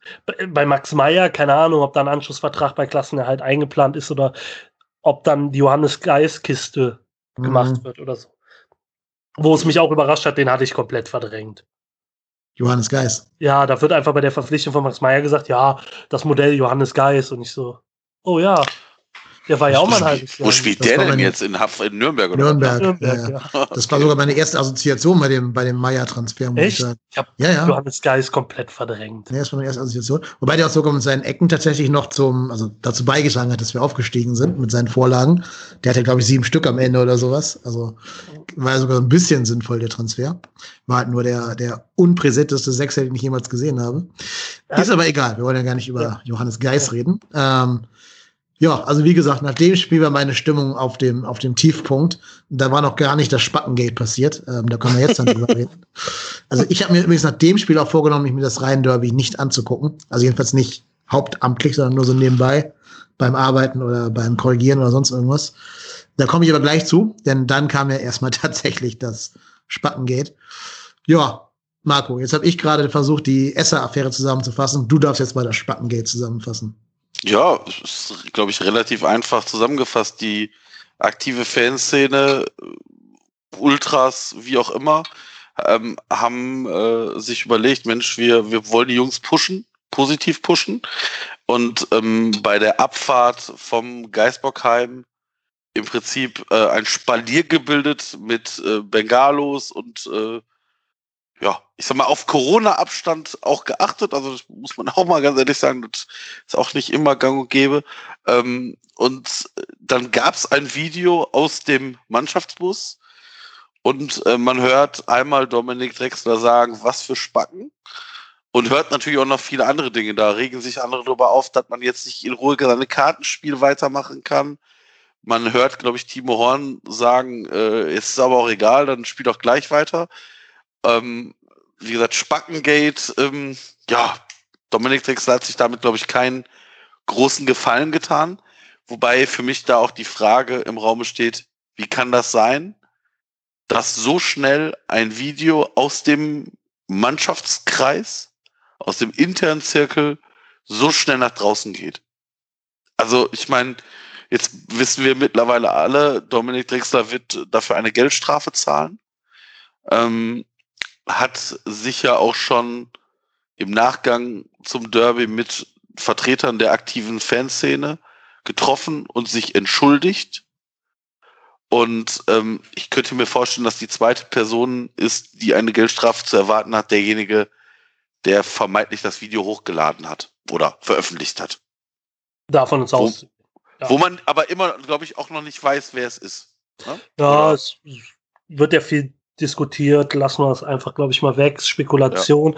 Ja. Ähm, der Punkt mit dem Rausgehen, ich glaube tatsächlich, dass die Person, die das Video gemacht hat, ähm, das zum einen gar nicht gehört hat, weil, das muss man ja auch sagen, es ist relativ leise zu hören im mhm. Video. Also gehe ich davon aus, ja. dass die Person das einfach geil fand, was da passiert ist. Also, was draußen passiert ist mhm. und es deswegen rausgeschickt hat. Es gibt ja auch ein Video von Markus Gistol oder aus dem Bus, wo Markus Gistol war, der dann, der sich ja sehr positiv äußert. Ich glaube, dass äh, seine Begeisterung vor allen Dingen auch der Formulierung der, der Fans äh, mit der Arbeitsanweisung galt, nämlich Fick die. Ähm, hat, glaube ich, Markus Gisto wirklich gefreut. Ich glaube, es war das Wort nicht schlecht, nicht schlecht. Ähm, ja, äh, keine Ahnung. Also ich muss dazu sagen, ich habe, ich finde das ein bisschen hochgehangen von allen Leuten. Ich kann verstehen, dass es die Leute trifft, ganz ehrlich. Also, ne, da haben sich Leute für freigenommen, da haben ähm, da, das sind Leute, die, die ihr letztes Hemd für den FC geben. Dass dann jemand wie Dominik Drexler, der jetzt auch nicht so zu den fanfreundlichsten und Fanlieblingen gilt beim FC, ähm, zu so einer Äußerung sich hinreißen lässt, dann auch diese Kartenspielgeschichte noch dazu kommt, in der Gesamtsituation, in die dieser Verein ist, vor einem Derby, das in den letzten Jahren, da müssen wir auch nicht drum rumreden, sehr mhm. dadurch geprägt war, dass der FC selten so auftritt, wie man ein Derby spielen sollte ähm, dass viele den Eindruck hatten, denen ist das halt nicht so wichtig wie uns. Und wenn du dann aus dem Innenleben der Mannschaft sowas hörst, dass sehr viele Leute das und keine Ahnung, Twitter, nicht Twitter-Timeline, Facebook-Timeline, Instagram bei mir, bei ein paar Leuten, das ist halt alles explodiert, ne? Die waren auf 180, die wären am liebsten direkt zum Hotel gefahren wahrscheinlich und hätten ähm, Dominik Drexler das mal in der Marcel Reif Schule ähm, nonverbal näher gebracht. Musik laut aufdrehen und nonverbal. Genau, genau. Und dann der Schnee, ja, aber ähm, ich finde das persönlich, keine Ahnung, das ist Fußball und ich, ich weiß, also ich habe, also es ist bei vielen so angekommen, als ob er es beleidigend meint. Ich glaube, er meint es auch so, aber es gibt halt Leute, die pushen das halt nicht, dadurch Pyrotechnik zu laufen oder Gott weiß was. Ne? Die ticken halt nicht wie wir, ist halt Profifußball. Weiß nicht. Mich hat das persönlich jetzt nicht so getroffen. Es passt aber einfach zu diesem Verein, dass man selbst eine solche Geschichte, wo andere Vereine ernsthaft, wo die Spieler vermutlich sich wild masturbierend in den Schlaf bringen nach so Aktionen, ähm, dass wir es schaffen, selbst daraus noch irgendwie uns selber ins Knie zu schießen.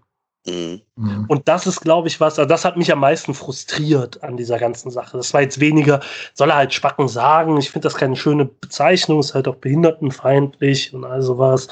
Ähm, aber wow, keine Ahnung, also ne, wir werfen den Leuten halt auch Sachen an den Kopf, die, weiß nicht, du kannst nicht Dietmar Hopp alles an den Kopf brüllen und dann sagen, ja, ist ja nicht so gemeint und dies und das. Und bei sowas dann reagieren, als ob wir irgendwie in der ähm, katholischen Klosterschule äh, Bornheim-Hersel sind oder so, ne? Das funktioniert halt auch nicht. Ich kann verstehen, dass man das als respektlos empfindet. Also ich glaube auch weniger, dass die Beleidigung das Problem an sich war, sondern eher so das dahinterstehende Gedankengut, was man vermutet, ne? Also so dieses, oh, die Ottos sollen uns in Ruhe lassen, was ist denn da los? Ich will Garte spille und sowas. Deswegen, äh, was man, was man, was ich aber tatsächlich positiv daran fand, bin ja selten einer, der vieles positiv sieht, aber äh, wie die Mannschaft agiert hat, auch reagiert hat. Ne? Timo Horn äh, ist ja mittlerweile ein offenes Geheimnis, hat sich, glaube ich, bis nachts noch reingekniet und mit den Leuten gesprochen aus der Fanszene und hat gesagt, das bringt er irgendwie in Ordnung. Ähm, die Mannschaft hat sich aber vor Drecks gestellt, ne? Guck dir mal die ganzen Instagram-Posts nach dem Spiel an und so. Äh, mir stand zusammen für Drecks, für DD24, was weiß ich nicht alles. Ähm, die Mannschaft hat verstanden, was das Problem daran ist, aber sie hat den, den nicht den Fraß vorgeworfen. Und finde ich wiederum auch okay. Ja, ja, klar, also, ich finde das super. Ne, ich finde das, das tatsächlich super, super. Ja. Weil das gab es in, also es gab in Köln schon so viele Probleme auch zwischen Fans und Spielern und so. Mhm. Weil du hattest immer das Gefühl, das sind so Ich-AGs, denen ist das eigentlich egal, was mit dem anderen ist. Also ja. dann hat halt, was weiß ich, dann hat halt Martin Lanich oder Christian Eichner, nehmen wir mal Christian Eichner, der hat aus gewissen Gründen intern, interner Natur ein schweres Standing bei den Fans gehabt. Ähm, da hat keiner aus der Mannschaft gesagt, hey, hör mal, ich rede mal mit dem und wir klären das oder Gott weiß was. Da hat man sich gegenseitig am liebsten noch vor den Bus geworfen, weil dann ist man selber nicht das Problem. Ähm, mhm. Diese Mannschaft, und das, das muss man halt sagen, ist anders. Diese, äh, man muss nicht alles geil finden und ich bin jetzt auch nicht der größte Timo Horn-Fan der Welt, das seid ihr auch nicht, da müssen wir nicht drum herum reden. Aber dass diese Mannschaft auch die Eier hat, nach dem Derby-Sieg sich zusammenzusetzen mit den Fans. Sie hätten ja auch sagen können, was wollt ihr Pisser eigentlich? Wir haben mit Derby gerade gewonnen, ich fahre jetzt nach Hause. Ähm, alles gut. Sondern dass die Mannschaft sich, der Mannschaftsrat sich hinsetzt. Ähm, Marco Höger, Jonas Hector kommen extra dafür dahin ähm, und setzen sich mit der Mannschaft, mit dem Mannschaftsrat und Dominik Drexler mit den Fans auseinander. Das finde ich halt einfach, das ist nicht, das, ist, das muss man nicht voraussetzen. Das ist aber sehr gut gelaufen. Klar, ja. ne, durch den Sieg und sowas. Ich will nicht wissen, was passiert wäre, wenn wir da tatsächlich 0-5 gekriegt hätten, wie viele befürchtet. Aber diese ganze Kiste ist natürlich auch in, in ja, ein bisschen out of proportion, würde ich sagen. Also sehr viel aufgeblasen auch, ne? Keine Ahnung, dann steht da halt einer in, in mit rot-weißer Sturmhaube vor Markus Gistel und brüllt ihn an, dass er den nicht mehr aufstellen soll. Ja, jetzt mal ganz ehrlich. Ey, ja. wir sind wir sind nicht, wir sind nicht irgendwie, was weiß ich, die Cosa Nostra oder so, die erklärt, wer hier Läden aufzumachen hat und wer nicht und was er zu tun hat oder so. Das ist halt der, wenn Markus Gisto den aufstellt, also ich muss Dominik Drexler jetzt nicht geil finden oder dem das verzeihen oder was weiß ich nicht, das setze ich bei keinem voraus. Aber ich bin auch nicht derjenige, der dem Trainer die Aufstellung diktiert. Wo sind wir denn hier? Ja, ja. Ernsthaft. Das, also das fand halt ich auch ein bisschen sehr drüber das kann ich, ich kann auch alle, ich bin selber ein emotionaler Typ, ich kann auch sämtliche Emotionen größtenteils nachvollziehen oder zumindest versuche ich sie zu verstehen. Äh, die Leute müssen halt auch verstehen, also wenn das der Anspruch ist, ne, dann müssen wir diesen Verein schließen, dann machen wir das alles, dann braucht auch kein Trainer mehr, dann sollen wir Abstimmung auf der Südtribüne machen, wer heute ins Tor geht oder was weiß ich nicht, das ist doch Unsinn. Wenn der Trainer meint, der soll spielen, dann soll der spielen. Und wenn der am Platz steht, dann hat er auch meine volle Unterstützung für die 90 Minuten. Ich muss den vorher nicht geil finden und ich muss den nachher nicht geil finden. Aber wenn der auf dem Platz steht und das Trikot dieses verdammten Vereines anhat, dann hat er meine Unterstützung. Egal, was ja. er vorher gemacht hat. Der kann auch Kinder gefressen haben, mein Gott. Wenn der da FC, ja, der muss, dann muss er halt vorher aus dem Kader raus oder so. Aber wenn der dann spielt, ist halt ein Spieler des ersten FC Köln. Hauptsache, er war nie Redakteur bei der Bild. Dann ist die Nummer durch. Nee, ähm, also. Dann wird, dann kommt die Schelle. Ja, genau. Und der Shell wahrscheinlich auch. Ähm, so, ähm, bei mir, also nee, ich muss, muss eine etwas andere Meinung vertreten als ihr. Ähm, eigentlich machen doch Marco, du und ich hier jede Woche nichts anderes als dem Trainer die Aufstellung diktieren, oder? Wie oft haben wir schon gefordert, dass gewisse Torwerte nicht mehr im Tor stehen sollen? Ja, ja. Das ist doch nichts anderes. Wir haben dabei keine albernen ja Sturmhauber. Fordern, Fordern ist das ja für eine Sache. Aber ich, mich dahinzustellen und zu sagen, der spielt nicht mehr, stell den nicht mehr auf. Ja weil ja. der irgendwas gemacht hat, ist halt einfach, das ist drüber. Also, sorry, für mich ist das drüber. Klar, das man kann diskutieren und auch sagen, den würde ich nicht mehr aufstellen und so. Da macht aber sehr oft der Ton die Musik. Und wenn da halt so ein 1,90 Meter Typ mit 200 Pfund vor dir steht und sagt, den stellst du nicht mehr auf in der Sturmhaube, ist das was anderes, als ob wir uns hier unterhalten. Ne? Also das, ja, ja ich glaube, da wurde die Maskenpflicht ein bisschen äh, übergenau genommen. Ne? Also immerhin, es ist auch einfach so, ja was. was, ich halt, was ich halt tatsächlich schlimm finde, ist, ähm, dass ein Spieler Angst haben muss, ans Geisbockheim zu kommen. Ja. ja. Also, oder er das Gefühl hat, er muss, er, er, hat, er hat Angst oder er muss Angst haben, bei dem sonst was passiert. Mhm. Ja. Das, das ist ändert, was, was ich in meinem Verein nicht haben möchte. Also ich, also für Spieler, die da spielen, klar gibt es Leute, die ich da nicht mehr sehen möchte und auch nicht sehen, ne? Aber selbst die sollen nicht Angst haben, am Geisbockheim anzukommen und im, neben ihrer Mannschaft stehend das Nasenbein gebrochen zu bekommen. Oder nee, das erinnert und die an finstere, Angst, finstere Pezzoni-Zeiten. Das wollen wir alle nicht. Ja, bei Pezzoni, da könnte man noch ganz andere Geschichten erzählen, weil das halt alles so nicht stimmt. Aber das ist genau der Eindruck, den man haben muss. Und ähm, das finde ich halt schade. Klar, man kann über jeden diskutieren und ich finde Dominik Drexler jetzt auch keinen super tollen Spieler oder so. Ähm, aber äh, das ist was, was für mich halt einfach nicht geht. Und das ist drüber. Und da muss man dann halt auch, ich fand das von ernsthaft, also auch Markus Gistos Aussagen habe ich oft genug kritisiert so nach Spielen, Einschätzungen und dass er sich zu sehr vor die Mannschaft stellt. Aber da hat er echt gut kommuniziert, weil er gesagt hat, der hat einen Fehler gemacht, einen großen Fehler.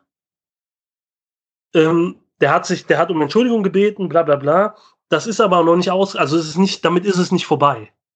Also es ist hm. nicht so, ja, der hat jetzt Entschuldigung gesagt, was wollt ihr denn alle noch, sondern der versteht schon, wenn man einen Fehler macht, reicht es nicht nur aus, zu sagen, ja, sorry, sondern das muss auch, da muss auch mehr kommen als nur, ja, sorry. Und dass die Mannschaft das macht und auch angehen will, das war ja auch schon in der Stellungnahme zu lesen und es ist dann danach ja auch passiert und ähm, wird vermutlich auch noch dazu führen, dass man wahrscheinlich ein bisschen engeren Kontakt oder engeren Draht hat. Das finde ich halt gut. Nur halt, Leute, ernsthaft, dass Dominik Drexler ähm, einem Privatauto oder so von Gladbach nach Köln fährt nach einem Derby-Sieg, weil er Angst hat, am Geistbockheim reißen sie ihm die Rübe ab sorry, das weiß nicht. Das ist, ich habe mich selber nicht sonderlich beleidigt gefühlt, aber ähm, ich kann verstehen, dass man sich beleidigt gefühlt hat dadurch und dass das respektlos war.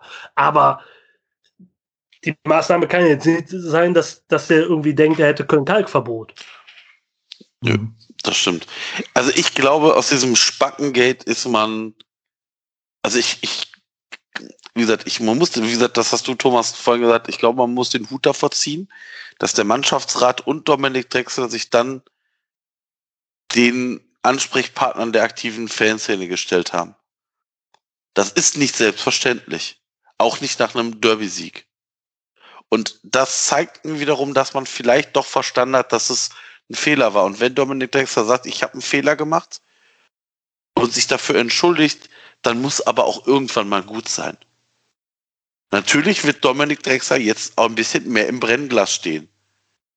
Das ist halt dann so. Damit muss der Junge dann jetzt klarkommen. Und ich denke, oder könnte mir vorstellen, dass er damit auch klarkommen kann. Und vielleicht muss er es dann auch jetzt einfach mal.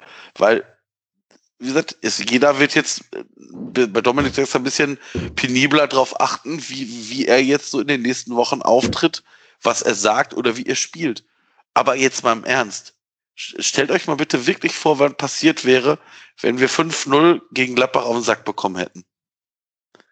Dann möchte ja. ich nicht in Dominik Dexters Haut gesteckt haben. Ja, oder wenn er den Ball vertändelt, der zum 2-2 geführt hätte. Oder, oder so, sowas. oder ja. sowas. Also, also mich hat ehrlicherweise ähm, ist er am Anfang echt verwundert, dass er überhaupt im Kader steht. Ich glaube aber auch, ihn aus dem Kader rauszunehmen, wäre auch die falsche Message gewesen. Es war halt, also ich glaube, er wäre nicht im Kader gewesen, wenn er sich nicht vorher entschuldigt hätte oder um Entschuldigung genau. gebeten hätte. Genau. Ähm, aber ähm, ja, also im Endeffekt muss man einfach sagen, sind, sind alle Beteiligten glimpflich davongekommen, weil natürlich, was passiert wäre, wenn wir das Derby wieder mal krachend in den Sand gesetzt hätten, mhm. ähm, hätte man sich vermutlich denken können. Ähm, ja, also, ne, was ich halt, was du eben auch gesagt hast, Fehler passieren, ne? Also ich glaube, dass weder ähm, wir drei noch äh, irgendwelche anderen davon ähm, frei sind, dass wir irgendwie hier ähm, alles, alles richtig machen, auch sprachlich alles richtig oder Gott weiß, was einstellungstechnisch alles richtig. Aber die Konsequenz muss halt einfach sein, wenn man Leute verletzt oder respektlos ist und die das verletzt und die ein Teil dessen sind, die dein Gehalt da bezahlen und dein üppiges Gehalt, ähm, dann ähm, ja, man sich dann entschuldigt, äh, ja, hat man auch aus meiner Sicht und das auch ehrlich ist, ne? Also wenn das jetzt so die aufgesetzte, ja, tut mir leid, was habe ich gesagt? Ach so, ja, das tut mir, ja, ja, ja, nee, musste nicht sein oder so. Aber wenn der Kerl halt wirklich sagt, so, ja, Leute, das war nicht so gemeint und das ist mir halt so im Überschwang äh, dessen, was da passiert ist, rausgerutscht und ähm, ja, ich sehe das differenzierter als das oder so. Ich finde das vielleicht nicht geil, aber ihr seid jetzt auch keine Spacken oder so ähm, für mich. Dann ähm, ja, wer sind wir denn da keine zweite Chance zu geben? Ne? Das ja. ist immer das. Ja. Also ich finde halt gerade und ich weiß, manchmal redet man halt auch mit Betonköpfen über sowas, aber ähm, wer sind denn wer sind denn die Fans des ersten FC Köln, wenn sie bei sowas keine zweite Chance geben? Ne? Also, mhm. das gab es damals schon rund um Patrick Helmes oder so. Ich weiß nicht, wie viele zweite Chancen wir auch als aktive Fanszene bekommen haben von den Leuten. Ne? Also wie oft ins Fettnäpfchen getreten wurde, wie oft blöde Aktionen gemacht wurden. Also unabhängig von all dem Positiven, was die Ultrabewegung hat. Aber ich glaube, gerade in Köln weiß man darum, wie oft auch mal was schiefgehen kann. Und trotzdem hat man immer gesagt, so ja, das ist ja jetzt kein Grund, über uns den Stab zu brechen oder so. Ähm, Finde ich dann halt, sollte dann auch für Spieler des ersten FC Köln gelten. Ja, total. Für mich wiegt sowieso diese gesamte Elfmeter-Geschichte viel, viel schwerer als das Spacken geht, bin ich ganz ehrlich. Also ich fühle mich von dem Wort Spacken null beleidigt, in keinster Weise. Ich meine, ich stand da auch nicht, ne, also kommt auch hinzu, aber also weiß ich nicht, da höre ich in meinem beruflichen Alltag deutlich andere Worte über mich oder meine Kollegen äh, gesprochen. Ja. Klammer auf, bin Lehrer, Klammer zu, also ne, zum Kontext. Oder ich wette, ein Schiri in einem Spiel, in einem Fußballspiel, muss sich ganz andere Wörter anhören als das Wort spacken. Man muss es ja einfach nur rumdrehen. Ich gehe davon aus, dass von der Tribüne auf die Spieler deutlich andere Sachen einprasseln. Ja, natürlich. Als das, klar. was da. Auch, da auch, auch im Podcast kann das mal vorkommen, dass da Wörter kommen, die manchmal schlimmer sind als das Wort spacken. Ja, Oder die wir ich, wegpixeln also, müssen. Ne? Also weg, weg. Ich, Ja. Ich fand auch nicht das Wort an sich so schlimm, sondern wie gesagt eher die dahinterliegende Einschätzung oder. Ja. Weil ich finde, man kann das Wort sogar auch positiv benutzen. Ob er es getan hat, weiß ich nicht. Aber zum Beispiel, wenn ich sage, lass mal abspacken gehen, ist ja nicht negativ gesetzt, besetzt. Also die Interpretation kam ja auf, also so, so krass, was für Spacken, so im Sinne von wie krank, ja. wie geil oder so, ne? Ähm, Glaube ich in dem Fall eher nicht. Ne? Also Indizienlage, Dominik Drexler, Fankurve ist halt eher eine andere, aber ähm, klar, ne? Aber das ist, an, ist es, was halt wichtig ist, ist es gänzlich anders angekommen. Mhm. Ja. Sender- und Empfängerproblem ist halt auch ein Problem. Und aber ne, man hat am Ende äh, zum Glück sportlich daraus äh, das Richtige gemacht. Vielleicht hat auch das geholfen, ne? nicht so die übliche Vorbereitung aufs Derby zu haben. ähm, ja, ist ja einfach so. Also man muss ja auch nicht sagen, auch die Köpfe der Spieler, da, da ist das ja auch drin. Ey, wir haben, ich glaube, von den letzten, in den letzten 30 Jahren haben wir vorher dreimal in Gladbach gewonnen das steckt natürlich auch in den Köpfen der Spieler. Ja, und, absolut. und ähm, das ist halt einfach so, ja, huh, vielleicht war das halt einfach mal, also zum einen ein bisschen so zusammenschweißen in einer Situation, wo die Distanz doch sehr groß ist zwischen Fans und Spielern ähm, oder Mannschaft als Gesamtes, um auch mal die Trainer und so mit reinzunehmen. Ähm, und zum anderen Vielleicht war es tatsächlich einfach mal, ne, dass sie sich damit gar nicht beschäftigt haben, was da, was da für eine krasse Truppe auf die jetzt zukommt. Ne? Und das Gladbach Favorit ist und das Derby ist so wichtig, sondern die sich eigentlich bis nachmittags gar nicht ums Spiel gekümmert haben. Und dann auch mhm. Gisto soll ja eine relativ, wir werden es dann ja vermutlich bei 24 Siegen sehen, ähm, eine relativ äh, feurige Ansprache gehalten haben, aber tatsächlich so dieses, ey Jungs, ne, ihr wisst, ihr spielt heute auch für den Drecks, ne, ihr wisst, was da kommen wird, wenn. Und ähm, ihr habt gesehen, wie wichtig den Fans das ist und was da alles, ne, reißt euch zumindest den Arsch auf. Und ähm, ich glaube tatsächlich, dass das ähm, zumindest im Binnenverhältnis des Vereins ein, ähm, ja, jetzt nicht eine Initialzündung sein. Wir werden ja jetzt nicht, ich gehe nicht davon aus, dass wir jetzt Siebter werden oder sowas. Aber ich glaube, dass das das Verhältnis deutlich entspannt auf Strecke gesehen. Werden wir sehen. Ähm, aber ich finde, du hast gerade eine schöne Überleitung gebaut, um dann doch mal über das Spiel an sich zu reden, auf das hier wahrscheinlich jetzt alle Hörerinnen und Hörer seit einer Stunde und äh, 26 Minuten warten. Ähm, das Derby, den Derby-Sieg. Äh, ich habe mein Vorhaben durchgezogen. Ich habe die erste Halbzeit wirklich nur laufen lassen, aber eigentlich nur hingeguckt, wenn mir Wolf Fuß überschlagende Stimme anders dazu gegeben hat. Ähm, das ist auch gerade, wenn keine Fans da sind, kriegst du ja eh nicht so mit, wenn da im Spiel irgendwas wobt und wabert. Ich habe zum Beispiel diese beiden Fouls, diese beiden Rot-Situationen von, äh, weiß ich gar nicht, wer die beiden Hermann. waren. Hermann und Neuhaus. Ne, weiß ich nicht. Egal. Alle Gladbacher sind der gleiche Spieler. Keine Ahnung. Ja, eine war direkt in den ersten fünf Minuten und die andere Ach so, war kurz das war Stindel, aber ja, Stindel, ja, aber Stindel habe ich jetzt nicht so traumatisch gesehen. Ich habe die gar nicht mitgekriegt, wie gesagt. Da wollte ich nur hinaus. Also so wenig habe ich mich. Für mich ist so jemand kein Fan. Ja, nicht, nicht ja. zu Recht. Weiß ich. Ich, ich ziehe mir da jede Kritik an, aber es, es hat halt auch wirklich äh, 14 Jahre gedauert, bis ich an diesen Punkt gekommen bin. Und ich wurde ja vom FC auch eines Besseren belehrt. Also, sie haben mich ja dahingehend erzogen und konditioniert, dass ich nie wieder ein Spiel nicht gucken werde von ihnen, weil dann verpasse ich ja anscheinend irgendwelche wichtigen Derby-Siege. Ich habe ja die zweite Halbzeit auch gesehen dann. Ich bin ja Event-Fan, bin ja Event-Otto. Ne, als dann klar war, dass es ein ganz gutes Spiel würde oder wir zumindest schon nicht 3-4-0 hinten liegen, habe ich dann doch geguckt.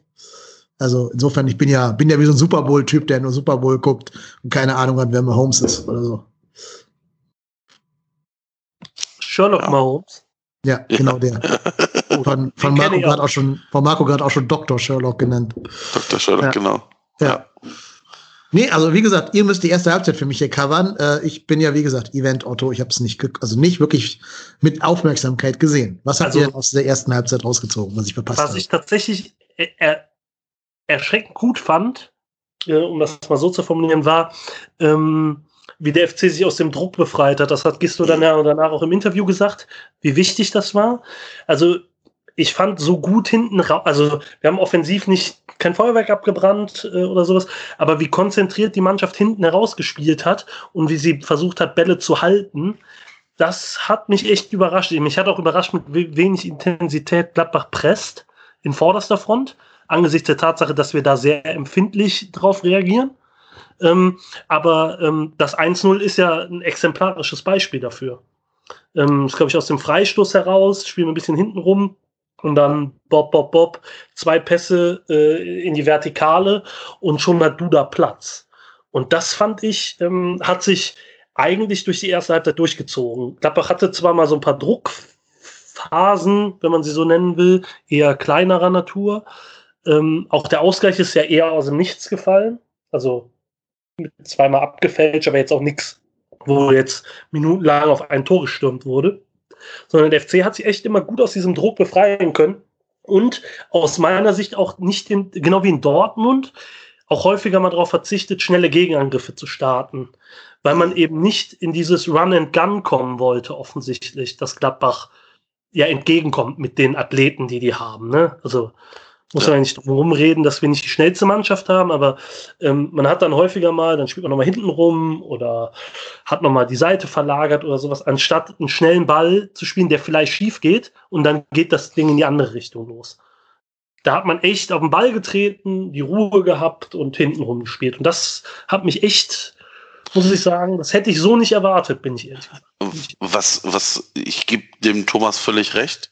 Was mir nur aufgefallen ist, dass selbst wenn wir in der Defensive in Bedrängnis waren, wir das Ding auch nicht nur lang nach vorne geholzt haben, sondern immer versucht haben, den nächsten Pass auch wirklich noch zu spielen. Ähm, also ich bin kein großer Raphael Schichers-Fan. Der ist mir da zwei, drei, vier, fünf Mal sehr positiv aufgefallen, dass er, wie gesagt, in Bedrängnis immer noch dann seinen Vordermann bedient hat und somit der Ball immer noch in der eigenen Reihe geblieben ist. Also das ähm, war sehr positiv. Ich war von Gladbach auch überrascht. Ähm, die haben fleißig ja durchgewechselt gegenüber dem Pokalspiel, hatten irgendwie wie viel? Sieben Wechsel. Aber wenn ich dann gesehen habe, was da spielt, ist das immer noch besser als das, was bei uns am Platz steht. Und ähm, ich habe ja auch noch die denkbar ungünstigste Konstellation gehabt, denn ich habe ja mit meinem Schwiegervater dieses Spiel gucken müssen, der ja bekanntlich Gladbach-Fan ist. Und ich bin kurz vor dem Spielbeginn bin ich angekommen, habe mich bei ihm aufs Sofa gesetzt und dann guckte der mich schon so, dieses Grinsen, da hätte ich ja schon, hätte ich ja schon die erste Bierflasche in den Fernseher am liebsten geschmissen, ne? Dieses, als ob ihr heute hier gewinnt. Das hat er nicht gesagt, aber dieses Grinsen hat alles gesagt. So, als ob ihr kleinen Dulli Kölner heute hier überhaupt eine Schnitte habt. Und dann, wie gesagt, der Pass von Duda auf Rex Bitschei vor dem 1-0, der war wirklich gut. Da hat Duda echt mal Platz. Zakaria passt überhaupt nicht auf.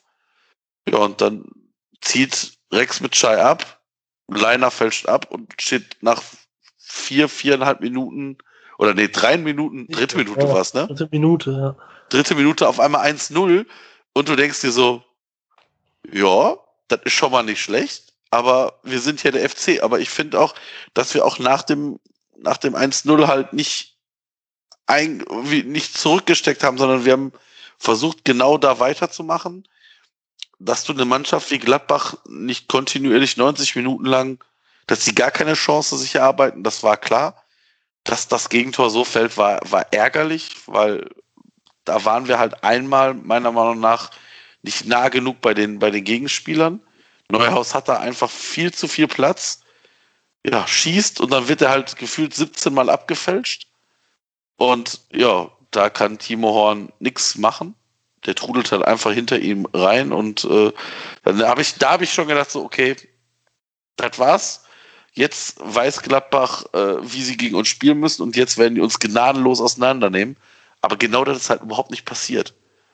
Und als es dann mit 1-1 in die Pause ging, habe ich gedacht, okay, hier ist wirklich was für uns drin. Und habe da einen Kasten Bier verwettet, weil ich bin ja tendenziell eher sehr pessimistisch, was sowas anbelangt. Und äh, mein Schwiegervater meinte, Mensch, also hier, ihr, ihr holt hier definitiv einen Punkt. Habe ich gesagt, auf gar keinen Fall. Wir werden das locker noch verlieren. Und habe wird leider eine Kiste Bier verwettet, aber bin ich gerne bereit, wenn der FC dann gewinnt. Habt ihr euch vorher auf die Marke geeinigt oder kannst du noch irgendeine so ich, der, der kriegt, der kriegt hier so Paderborner Landbier ja, ja. oder so, irgendwas, was keiner mag, ja. was irgendwo ganz günstig ist, das werde ich günstig irgendwo schießen, dann kriegt er das. Ich muss das ja nicht, trinkt das dann nicht und dann soll er das trinken. Viel Spaß. so, so, was er will, um sich seine Borussia das sind schön zu saufen. Das sind doch die Wetten, die man gerne verliert. Nee, aber tatsächlich, das, also was, was der FC geschafft hat, ist eigentlich auch weit, weite Strecken äh, des Spiels, eigentlich sogar ich, so bis zur 70. Minute oder so, ähm, zum einen Gladbach sehr weit vom eigenen Tor fernzuhalten. Ja. Ähm, obwohl man sehr defensiv gespielt hat. Also Gladbach hatte schon deutlich mehr Ballbesitz und so, aber ähm, das war eigentlich eher Ballbesitz in ungefährlichen Zonen, ähm, weil man in den Zonen, wo es gefährlich werden kann, immer am Mann war und zugepackt hat und zu großen Teilen fair zugepackt hat. Also ähm, da kann man keinen aus der Dreierkette rausnehmen. Man hat ja äh, Meret extrem abgefeiert, weil der auch dann in der zweiten Halbzeit zwei wichtige Dinge geblockt hat und so. Aber auch äh, Schichos und äh, Sestic haben, haben einen mhm. richtig guten Job gemacht. Ähm, ja. Easy auf rechts auch, ne? Ähm, bei aller Kritik, die immer an ihm kommt, ähm, das war auch eine blitzsaubere Leistung. Ähm, ISO auf links sowieso, ähm, auch wenn es die Zahlen überraschenderweise gar nicht so hergeben, äh, was so Pass- und Zweikampfquote anbetrifft. Ähm, nee, aber ähm, man war taktisch gut sortiert und man hat es geschafft, was man in Gladbach oder gegen Gladbach sehr selten schafft, weil die ja ziemlich passsicher sind, ziemlich ballsicher ist. Man hat es geschafft, denen so ein bisschen das Chaos-Spiel, das wir wollen, aufzudrücken. Also mit vielen Fehlern, mit vielen Unterbrechungen, mit, mitunter mal Hektik. Ich glaube, die komplette zweite Halbzeit über hat sich die Bank von Gladbach über jeden FC-Spieler beschwert, weil er entweder zu lange braucht, zu schnell war, dies, jenes. Ähm, das, da hat man so ein bisschen gemerkt, denen ist die Konzentration, der Fokus flöten gegangen, weil wir ja. die genervt haben. Und ähm, ja, das hat, das, ne, um jetzt mal eine klassische Überleitung zu machen ähm, zur Halbzeit, die du auch gesehen hast. Ja. Ähm, das hat man dann ja beim 2-1 gesehen. Also das war ja eigentlich keine Situation, in der man einen Ball verlieren darf, muss. Also es war jetzt nicht brutaler Druck. Das war halt einfach unkonzentriert. Das war bei ja. denen, weil wir den, wir sind denen, und das normalerweise ist das ja immer andersrum, aber diesmal haben wir es geschafft, Gladbach unter die Haut zu gehen und die zum Nachdenken zu bringen. Und ich habe immer noch nicht verstanden, wie das so ganz funktioniert hat, ehrlich gesagt, weil ähm, es ergab sich ja irgendwie nicht so aus den Vorleistungen und auch der Aufstellung und der Taktik und den Qualitäten insgesamt. Aber ähm, ja, das hat man dann weitlich ausnutzen können. Und man hat es tatsächlich auch ausgenutzt. Also muss ja auch sagen, äh, so viel mehr Chancen als diese zwei Tore bis zum 2-1 hatte man ja auch nicht. Nö. Ich glaube, wir haben Expected Goals Werk, der unter 1 lag im gesamten ja. Spiel. Insgesamt Shots on Target 2 zu 3. Also 2 Borussia, 3 Köln. Ja. Ähm, ich, wann war diese Duda-Chance? Nach, war nach dem. Nach einer Stunde, glaube ich. 61, ja. 62 oder so, ja. Ja, genau, aber das war nochmal so die, Situation, wo ich dachte, es hat er den Sack nicht zugemacht. Ach, jetzt ja, geht das doch ja wo er querlegen muss eigentlich. Ja, ja, ne? also nee, ich ja. glaube, querlegen kannst du da nicht. Ich glaube, da war der Verteidiger von Gladbach. Das war klassisch ja. Eishockey verteidigt von den Gladbachern. Ja. Hab ich, äh, es hatte einer auf Twitter geschrieben, deswegen habe ich mich das, hab ich mir das auch nochmal angeguckt ähm, in den Highlights. Den kann er nicht querpassen, weil ich glaube, Janschke nur Thielmann verteidigt. Ja, ja genau. Okay. Der verteidigt gar nicht den Schuss oder den, der stellt nur den Passweg und sagt sich halt, okay, alles ja, so. Mach ja. Ab 15 Meter muss halt Jan Sommer haben, sonst haben wir ein Problem. Weil ein mhm. Querpass und leere Tor, dann bist du halt raus. Aber mhm. alles auf den Torwart gesetzt und auch zurecht gesetzt, weil ähm, der Schuss gar nicht so schlecht war. Und den nee, ich, ich glaube, da macht du da noch aus dem Winkel das Beste eigentlich, was er tun konnte. Ich glaube, den kriegst du nur rein, wenn du, wenn du Ibrahimovic bist oder so von dort. Also, nee, das war schon gut, aber ich habe gedacht, das war wieder so ein, so ein Moment, wo das Spiel bricht. Ne? Also, ja. wo, wo klar ist, so jetzt haben wir den nicht gemacht und wir kriegen ja auch nicht so viele Torchancen, dass ich damit rechnen konnte, dass nochmal ein 1 zu 3 passieren würde. Ja, bei den Klappbachern kam ja kurz vorher auch Tyram und Player und da weiß ja auch schon, dass das eigentlich eine original große Qualität ist. Hofmann kam ja auch noch. Das ist natürlich eine Qualität, die musst du als Abwehr erstmal wegverteidigen. Aber kann man wohl sagen, das hat der erste FC Köln sehr souverän gemacht. Ähm, wir haben da im Vorgespräch schon ein bisschen drüber gesprochen. Vielleicht sogar das beste konzentrierteste Defensivspiel der Saison, ähm, gerade auch in Relation zur Qualität des Gegners. Also ich finde zum Beispiel, Arminia Bielefeld war trotz zwei Toren Rückstand näher an einem Punktgewinn als Gladbach in diesem Spiel. Ja, ja. sehe ich, seh ich genauso. Bin ich bei Bin dir. Ich auch also, bei dir. Ähm, bei Bielefeld war es halt so, die hatten auch in der ersten Halbzeit große Chancen. Ähm, der Schiploch-Kopfball, ich glaube, kurz vor der Halbzeit noch Reinhold Jabo, ne? Mhm. der von außen allein auf den Torwart zuläuft und das Ding daneben legt. Ähm, so klare Chancen haben wir Gladbach nicht hergegeben. Klar auch, weil wir deutlich tiefer standen, ne? das darf man auch nicht vergessen als gegen Bielefeld, weil wir auch weniger nach vorne machen mussten. Ähm, das scheint der Mannschaft ja insgesamt entgegenzukommen, wenn man sich die Bilanz gegen die ähm, Top-Mannschaften in der Liga anschaut. Ne? Also Dortmund geschlagen, Leipzig einen Punkt geholt, ähm, in Gladbach gewonnen. Das macht schon Mut. Ähm, und ich fand tatsächlich, ich glaube, was hatte Gladbach am Ende noch? Den einen Schuss von Schlindel, ähm, der klar drüber geht. Ja, wo Stindl ja am falschen Fuß hat zum Glück. Ja, aber sonst viel ist da nicht mehr. Nö, sonst hat man eigentlich nichts, nicht, nichts bis nicht viel zugelassen. Also man hat alles konzentriert rausgehauen, man hat die dummen Fehler sein gelassen. Also mhm. nehmen wir zum Beispiel mal den Dortmund-Sieg. Ey, da, da hat Dortmund in der letzten Minute schießt Haaland am leeren Tor ja. vorbei. Ne? Das darf ja, man halt nicht vergessen. Ja, Und, Oder auch die Mainzer, was die für ja, Haaland Ich wollte gerade sagen, ne? Mainz, Mainz halt auch mega krank, was in den letzten Minuten alles abgegangen ist. Ähm, das hatte man diesmal halt nicht. Ne? Man hat das konsequent bis zur letzten Minute durchverteidigt. Und ähm, ich hatte am Ende, das einzige Mal, wo ich Sorgen hatte, war, ich glaube, so in der, in der 90., 91. sah man, dass Iso Jakobs komplett durch ist. Also mhm körperlich. Da habe ich halt gesagt so, ey Gistol, wechsel doch, weil ähm, du nimmst ja eh noch mal Zeit von der Uhr. Und wir konnten nur noch einmal wechseln, also nur eine Wechselgelegenheit. Das hat er dann ja zum Glück auch genutzt, hat zwei Leute gemacht, ne? Ich glaube, Janis Tolo, Horn, Tolo und Janis. und Tolo. Genau, und ähm, ja, da, da hatte ich so ein bisschen Sorge, wenn wir jetzt nicht schnell genug in diesen Wechsel kommen, weil über rechts hat Gladbach halt schon mächtig angeschoben. Und ähm, ich hatte die vorher gegen Stuttgart gesehen im Pokal und da sind beide Tore über die rechte Seite gefallen, weil ähm, ja, Tyram halt einfach ein Mega-Athlet ist und Player halt auch. Und wenn dann der Linksverteidiger mega platt ist, das ist halt mhm. äh, so eine Sache. Aber ähm, die Phase hat man dann zum Glück die halbe Minute oder so ganz gut rumgebracht und dann hat man gewechselt und ja, das war einfach insgesamt eine blitzsaubere Leistung. Ich fand Gladbach jetzt nicht überzeugend, aber das liegt zu gewissen Teilen natürlich auch an, am FC. Ähm, zu sehr großen Teilen vielleicht sogar. Ähm, deswegen sollte man das auch nicht, also ne, man hat ja immer so die Tendenz, das schlecht zu reden. Die haben halt siebenmal gewechselt und hatten halt einen schlechten Tag oder so. Ja, man muss halt Nö, diesmal mal wirklich sagen, dass der FC ein richtig gutes Auswärtsspiel abgeliefert hat als Außenseiter. Ja. Das, ja. das, so spielt man als Außenseiter nicht nur ein Derby, so spielt man, wenn wir uns Union Berlin angeguckt haben oder sowas und immer gesagt haben, warum spielt der FC nicht so? Warum ne, nervend, ja. in den Zweikämpfen präsent, Lufthoheit, dies, das. Das war genau das Auswärtsspiel, was, was da immer ins Spiel kommt. Nichts anderes. Absolut. Also wahrscheinlich werden um Nikolaus 2021 viele Kinder mit Namen Elvis geboren werden. ähm, aber auch zu Recht, Elvis lebt. Also egal, ob du hier bleibst oder nicht, Elvis Rex Bejai, du hast mir drei wunderschöne Momente in diesem Spiel beschert. Äh, zwei Tore und dass Lothar Matthäus deinen Nachnamen aussprechen musste. Das war sensationell. Noch geiler wäre gewesen, wenn Easy Boué eine Flanke auf Rex Bejai gebracht hätte. Dann hätte Lothar Matthäus wahrscheinlich zumachen können danach. Ich fand, fand, auch sehr geil, wie er irgendwann einfach nur auf Elvis umgeschwenkt ist, weil er gemerkt hat, dass er Rex Bejai nicht über Das Ding kriegt. ist, er hatte ihn ja schon im, im Vorgespräch äh, dieser Partie als den Topmann beim FC herausgehoben. Echt? Äh, Glaube ich, mit Neuhaus. Und ich glaube, es war innerhalb von fünf Minuten jegliche Aussprache, die du von Elvis Rex Bejai machen kannst, wurde aufgeboten.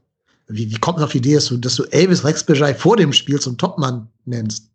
Also kann ich dir tatsächlich nicht. Ich zu, also ich im Zuge dessen, dass er diesen Na also ich habe mich nur noch darauf konzentriert, wie er diesen Namen ausspricht. Ja. äh, da war für Inhalt kein Platz mehr. Es, äh, weiß ich nicht, ehrlich nicht. Ich meine, er hätte rück, rückblickend recht gehabt. Ne? Insofern ja, muss er sagen, er ist schlauer ja. als wir alle. Also scheint wohl so. Ja. Was ich tatsächlich, was mein Highlight war, ähm, was Elvis mir noch äh, beschert hat, ist natürlich äh, der Eckfahnenjubel. Ne? Ja. Ähm, ich fand es schon sehr krass, wie die Mannschaft auf diesen, also direkt nach Abpfiff reagiert hat. Ne? Dieser Mannschaftskreis und Derby-Sieger FC und sowas gesungen. Das fand ich schon, schon krass, weil so reagieren Mannschaften ja häufiger nur bei Pokalsiegen oder so. Oder wenn Fans da sind, die das Ganze noch ein bisschen putschen. Genau, aber selbst da rennt die Mannschaft ja nicht direkt nach dem Abpfiff zusammen und bildet so einen Jubelkreis oder so. Da hat man schon gemerkt, wie viel der Mannschaft das auch bedeutet hat. Also der Druck war halt riesig. Ähm, auch durch diese ganze Vorgeschichte. Ähm, und dann der Eckfahnenjubel, klar, ne? Kann man jetzt wieder reden, respektlos oder wie inspirierend, kreativ. Aber ganz ehrlich, was Geileres gibt es doch gar nicht. Dass dann ja, Christoph Kramer nachher im Interview da stehen muss und sagen ja, muss, der Dulli, äh, wir haben das bei denen gemacht, jetzt machen die das bei uns, so ist Fußball, aber das tut schon weh. Ganz ehrlich, was, was Geileres gibt es doch gar nicht. Ja, und das wir müssen jetzt aber auch danach mit dicker Fresse da steht und sagt, ja. Köln hat ein Derby, hat das Derby, hat gekämpft und gespielt, wie man ein Derby spielen muss. Ernsthaft, das, das sind Aussagen, da habe ich, wie oft haben wir das in unserem Leben gehört? Also ich bin jetzt 35, mhm. äh 34, sorry, ich werde dieses Jahr 35.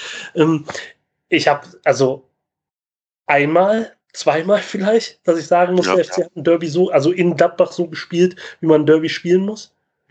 Ja, vor allem, wenn sich jetzt echt jemand über den, den Eckfahnenjubel aufregt, da muss ich echt sagen, wo sind wir denn hier gelandet? Also, vor allem, nicht beleidigen, also, nicht verletzen, nicht. Nein, vor allem, vor allem muss man ja auch dazu sagen, das ist ja, ich sage jetzt mal vorsichtig, ein Pendant zu dem Tyram-Jubel ja, in Köln. Klar, klar. Und ich meine, das, äh, wie gesagt, aber ich habe auch bei den Gladbachern da im Interview oder in den, in den Nachberichterstattungen jetzt nichts gelesen, wo die sich jetzt pikiert haben.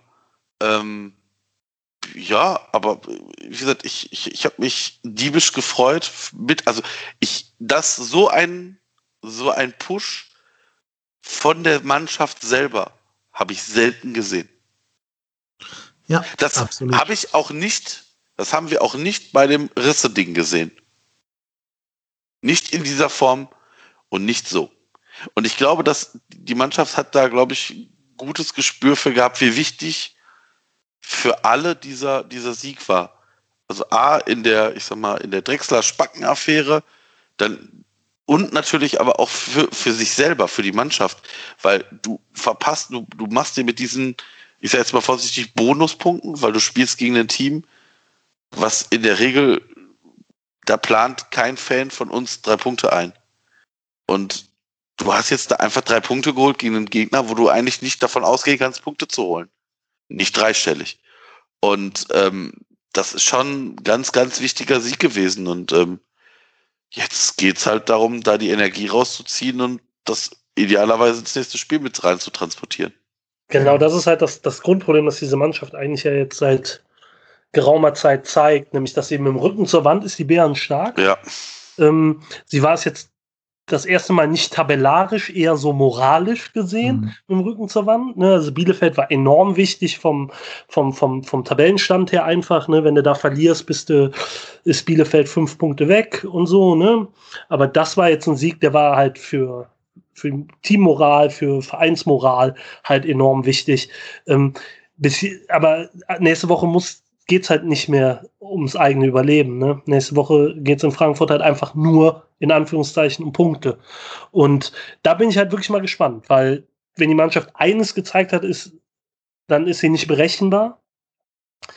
Und äh, dass sie vermutlich immer so ein bisschen das Feuer unterm Hintern spüren muss, um mhm das allerletzte aus sich rauszupressen, weil ne, Glück ist auch ein Faktor. Ne? Wir, beim Fußball redet man immer so ein bisschen anhand der Ergebnisse alles. Ne? Also ähm, wenn in Dortmund die Dinger so fallen, wie sie eigentlich gefallen wären, mit dem Lattenschuss direkt zu Beginn, am Ende Haaland oder in Mainz, die schießen halt normalerweise in den letzten fünf Minuten drei Tore, ne? Ja. Mindestens. Ja. Und andersrum und, ist das 3-0 für Hoffenheim, nicht zwingend ein 3-0 genau, für Hoffenheim. Genau. Ne? Deswegen, ja. man redet da immer so, so halt häufig Spiele nach Ergebnissen sich ein.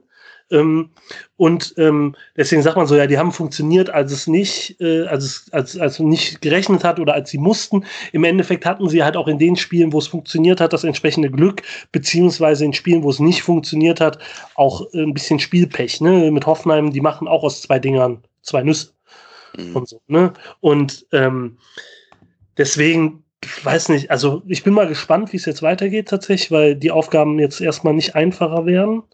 Ähm, und hoffe, dass da ein bisschen was Zählbares bei rumspringt, weil ähm, ich so ein bisschen im Hinterkopf die Mainzer da noch habe. Ne? Ich habe die zwar selber abgeschrieben, muss ich ehrlich gestehen, aber Mhm, gewonnen gegen Union und gegen Leipzig, ne? Muss jetzt mal schaffen. Scheint jetzt vor allen Dingen halt, wenn sich dieses Heimproblem noch weiter manifestiert hätte, wären die halt tot gewesen, egal was du auswärts machst, wenn du halt zu Hause Mhm. deine Punkte nicht holst. Aber die haben jetzt, ich glaube, sieben in den letzten vier Spielen geholt, glaube ich, zu Hause. Das ist äh, schon eine Ansage. Und klar, die haben jetzt immer noch, was sind es, acht Punkte auf uns, ne? Ja, acht. Ähm, und da ja. kommen noch Bielefeld und Hertha zwischen. Bielefeld und Hertha sind noch dazwischen und so. Also, das sieht schon sehr ordentlich aus, besser als ich es befürchtet hatte im äh, zu Karneval. Aber ähm, das ist jetzt, also ich würde mal sagen, nicht die halbe Miete, ein bisschen mehr ist es schon, die wir auf dem Konto haben, weil ich gehe mal davon aus, dass so 33 bis 35 reichen werden. Aber Ja, ja. da, selbst bis dahin ist noch eine Menge Holz. Ich glaube fast, dass 30 reichen werden dieses Jahr. Ja, also kann gut sein. Also ich gehe mal davon aus, dass mit 32, 33 bis 35 bist du safe überm Strich. Mhm. Aber also auf jeden Fall in der Relegation bist du mit 30. Ja, das auf jeden Fall.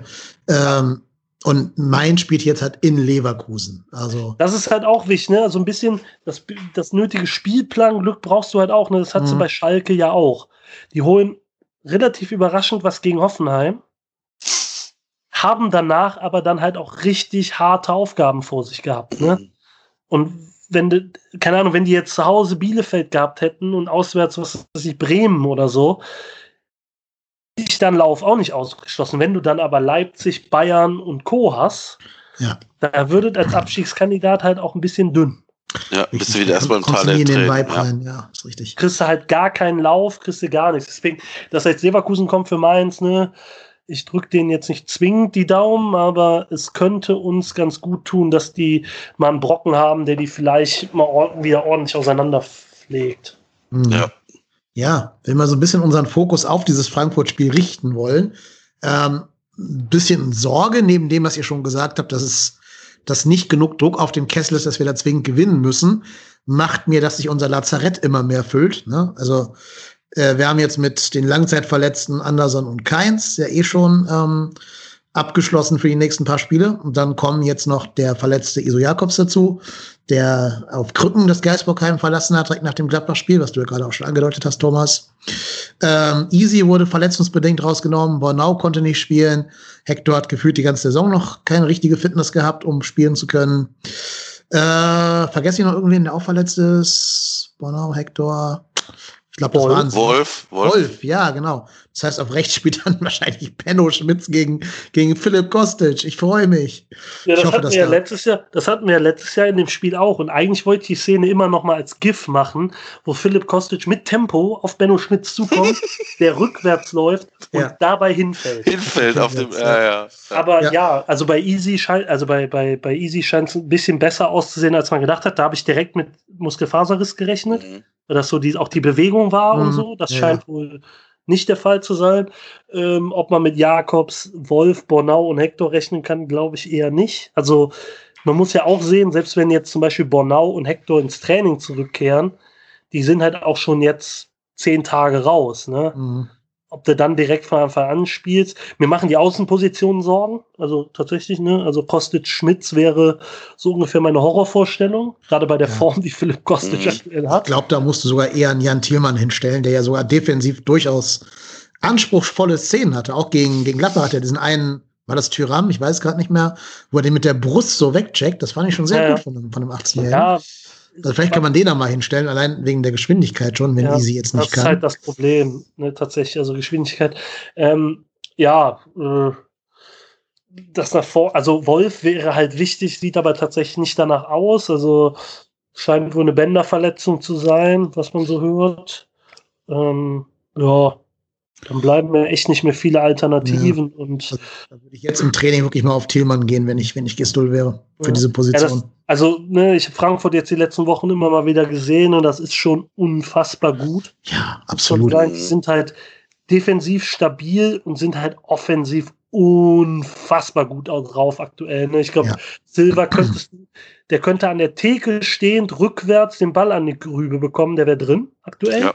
Ja, der Ähm, spielt eine Modest-Saison quasi. Ja, ich wollte halt- gerade sagen, das ist, das ist so eine Modest-Saison, wie wir, als wir in die Europa League äh, eingezogen sind. ne? Genau, ja. Ja. Ist halt wirklich so, ne? Also der ist mega in Form. Dann haben die natürlich auch noch Luka Jovic in der Hinterhand. Ja. Ähm, Kamada, Younes, Barkok, das ist ein unfassbar schwer zu packendes offensives Arsenal, das die da äh, reinwerfen können, sind halt nach hinten extrem stabil und vor allen Dingen zweikampfstark. Also es ist eigentlich so die perfekte Mannschaft aus Tretern und Künstlern. Mhm.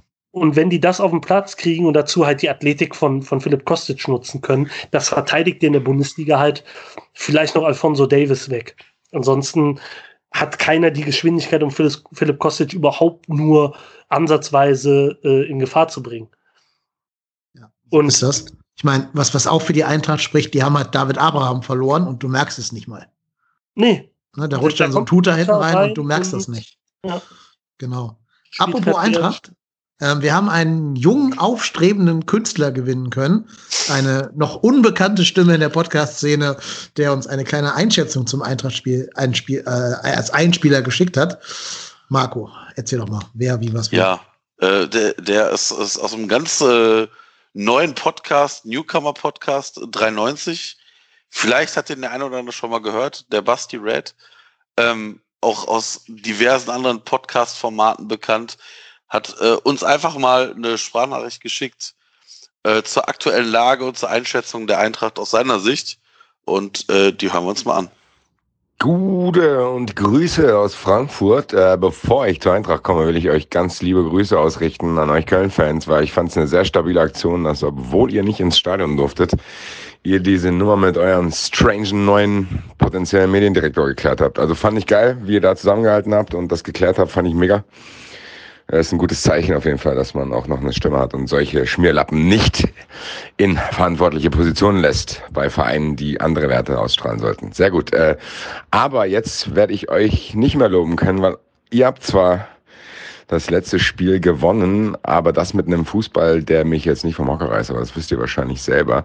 Erwarte für die Eintracht ein schweres Spiel, aber die Eintracht sollte in der Lage sein, das zu regeln, weil ihr könnt euch nämlich nicht auf einen Spieler konzentrieren. Die Eintracht ist tatsächlich sehr, sehr schwer ausrechenbar. Philipp Kostic ist in überragender Form, Silva die ganze Zeit schon. Das heißt, die Eintracht hat schon ein paar Waffen und wenn das halt nicht hilft, dann macht Hinti ein Kopfballtor, wie gegen Berlin zum Beispiel.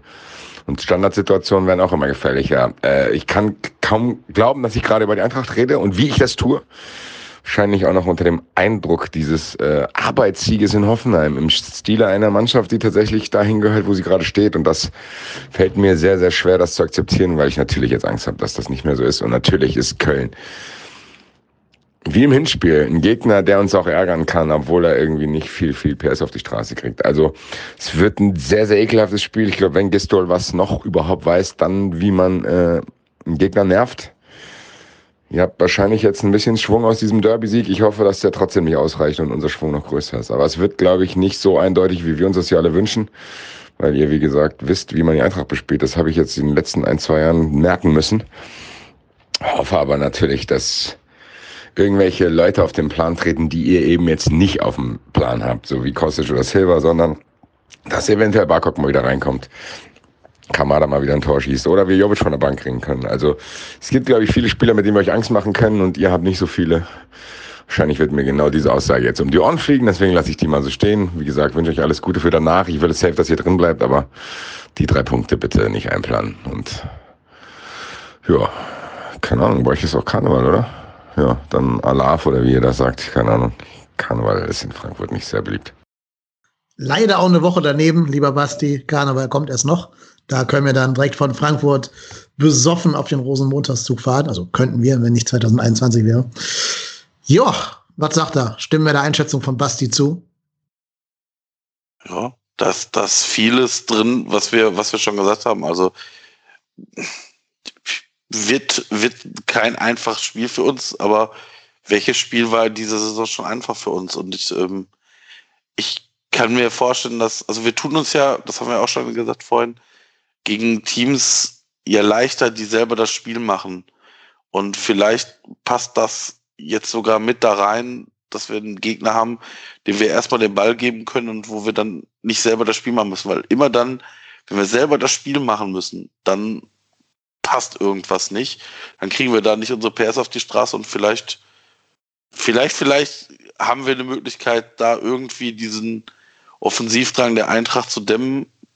Ich bin gespannt. Also ich bin jetzt nicht optimistisch, hochoptimistisch, aber mein Gott, das war ich vor Gladbach auch nicht und da haben wir jetzt drei Punkte geholt. Also wird ein schweres Spiel, aber auch das Spiel geht bei 0-0 los.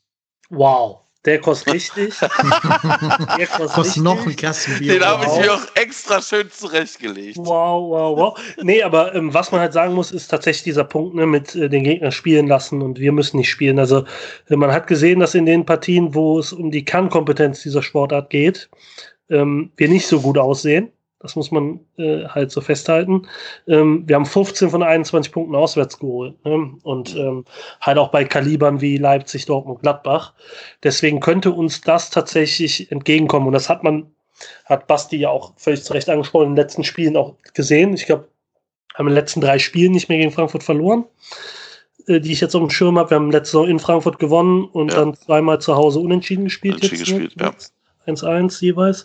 Ähm, ja, das ist, das scheint uns zu liegen, weil Frankfurt auch sehr viel über, über Physis kommt, über, über ähm, Zweikampfstärke, über auch Athletik. Äh, dass das äh, mit der Wucht nicht immer zu verteidigen ist, haben wir letzte Saison in Frankfurt gesehen in der ersten Halbzeit, wo die dann Gott sei Dank, ähm, wo denen der Sprit komplett ausgegangen ist in der zweiten Halbzeit.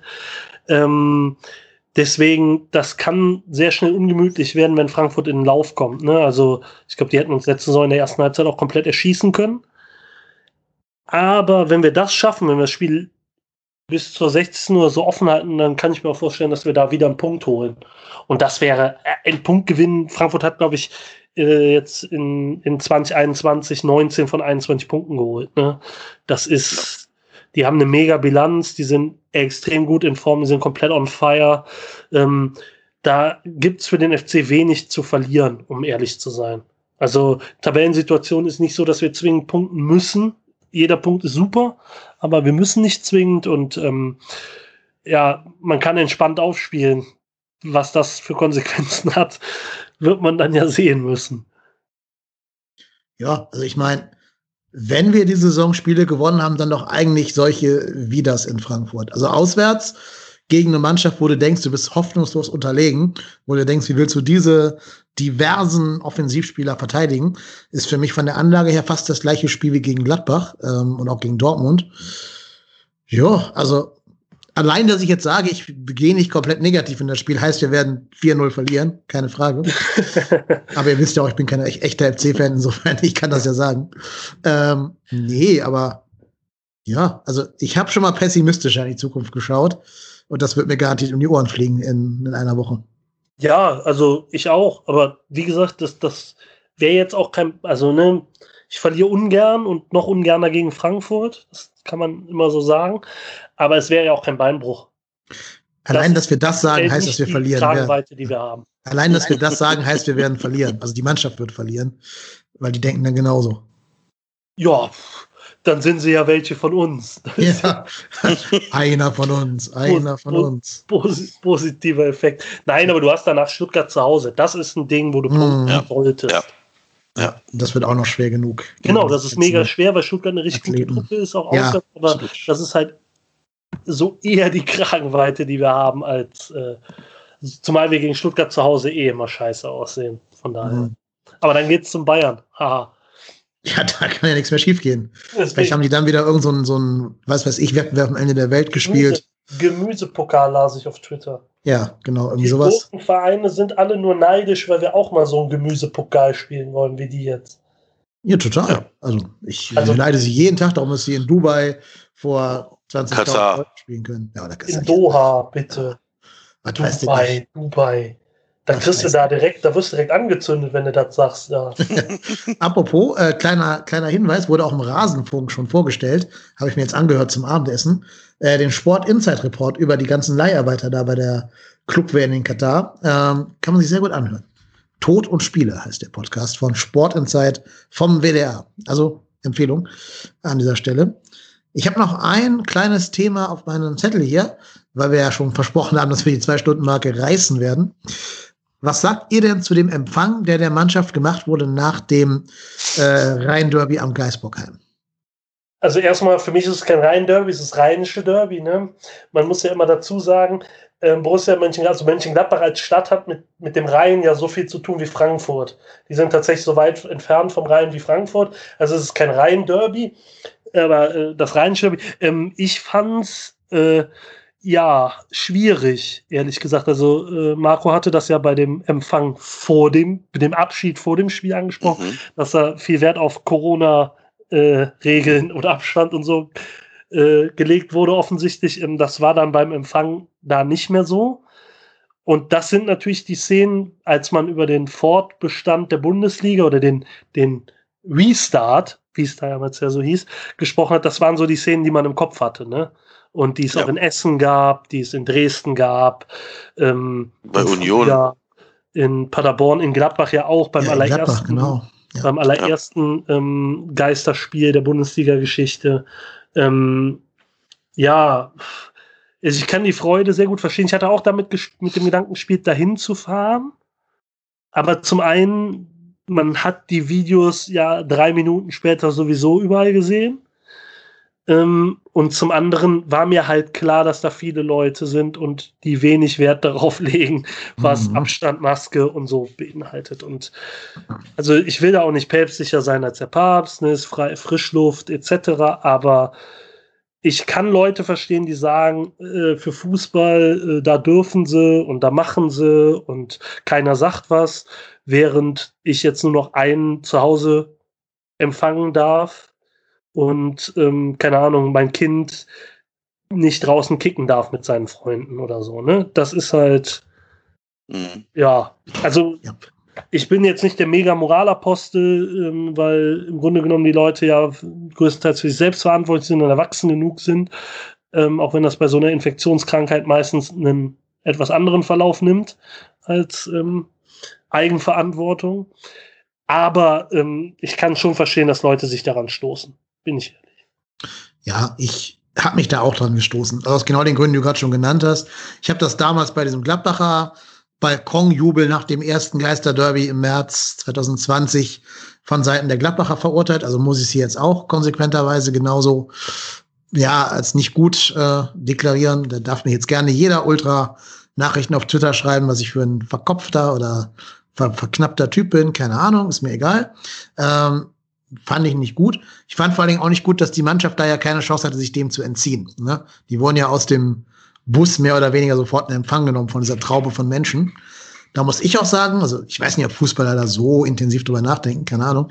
Aber wenn ich jetzt einer von den Spielern gewesen wäre, ich wäre an dem Abend nicht zu meiner Familie nach Hause gefahren. Ich hätte Angst gehabt, da was einzuschleppen und hätte gesagt, hier, ich schlafe dann, weiß ich was, was ich wo, keine Ahnung, im Trainerbüro oder so ähm, und hätte mich dann am nächsten Morgen halt testen lassen, bevor ich dann nach Hause gefahren wäre. Die Chance hat man den Spielern halt genommen, dass sie also ruhigen Gewissens bei der Familie schlafen können. Sie haben es ja trotzdem alle getan, insofern ne? ähm, sage ich nur, was ich getan hätte oder nicht getan hätte an dieser Stelle. Ähm, ja, und wir haben ja schon über den netten Herr mit der Skimaske gesprochen, der Gistul da äh, ins Gebet genommen hat. Das war, glaube ich, nach dem Spiel, ne? Ja, ja. Nicht vorher? Ja, ja nee, nach dem genau. Spiel. Genau, also der, der, kam ja auch sehr nah an ihn ran, trotz seiner Skimaske, die vielleicht auch nicht gerade FFP2 ist. Ähm, ja, vielleicht hatte er eine drunter, das hat Vielleicht hatte er eine gesehen. drunter, aber dafür war die Aussprache sehr deutlich für zwei Das wäre wär einfach absoluter Kult.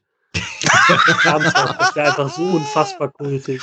Vor allem wäre geil, wenn du ihn einfach nicht verstehen würdest. Wenn, weißt ja, gut, das, der das steht dann vor das, dem das kann dir in der FC-Fanszene äh, auch bei mir äh, öfter mal passieren ja, am Derby abends. Auch, das auch. Ohne Maske. ähm, aber ich fände es einfach mega kultig, wenn er eine Sturmhaube gehabt hätte und darunter dann so eine OP-Maske oder sogar ja. so eine FFP2-Maske. Das wäre einfach unfassbar. Oder so ein Ding wie, ähm, wie Karl-Heinz Rummenigge. Ja, ja. Das hätte ich, das hätte ich einfach absolut abgefeiert, ehrlich. Nee, der Thomas meint diese durchsichtige. Ja, ja, ich weiß, die Schwimmbrille da, diese Taucherbrille. Ja, ja. ja. Äh, ja, und dann spricht er so wie Bane in diesem einen Batman-Film, wo du ihn auch nicht verstehst. Oh, und Gistel da steht und sagt, hey, ja, ja, ja, ja, ja, ja, lächelt. Sehr gut, lächelt sehr gut. Ja, ja. Jungs, ja. alles gegeben, alles rausgehauen. Ja, ja. Super. nee, aber ja, ich wollte es zumindest mal ansprechen, dass man auch sagen muss hier, bei aller berechtigten Freude über das Derby, ich bin echt froh, wenn, wenn jemand in dieser Corona-Zeit überhaupt noch irgendwas fühlt und da Emotionen entwickeln kann für diese ganzen Geister-Derbys und so. Finde ich super, finde ich gut.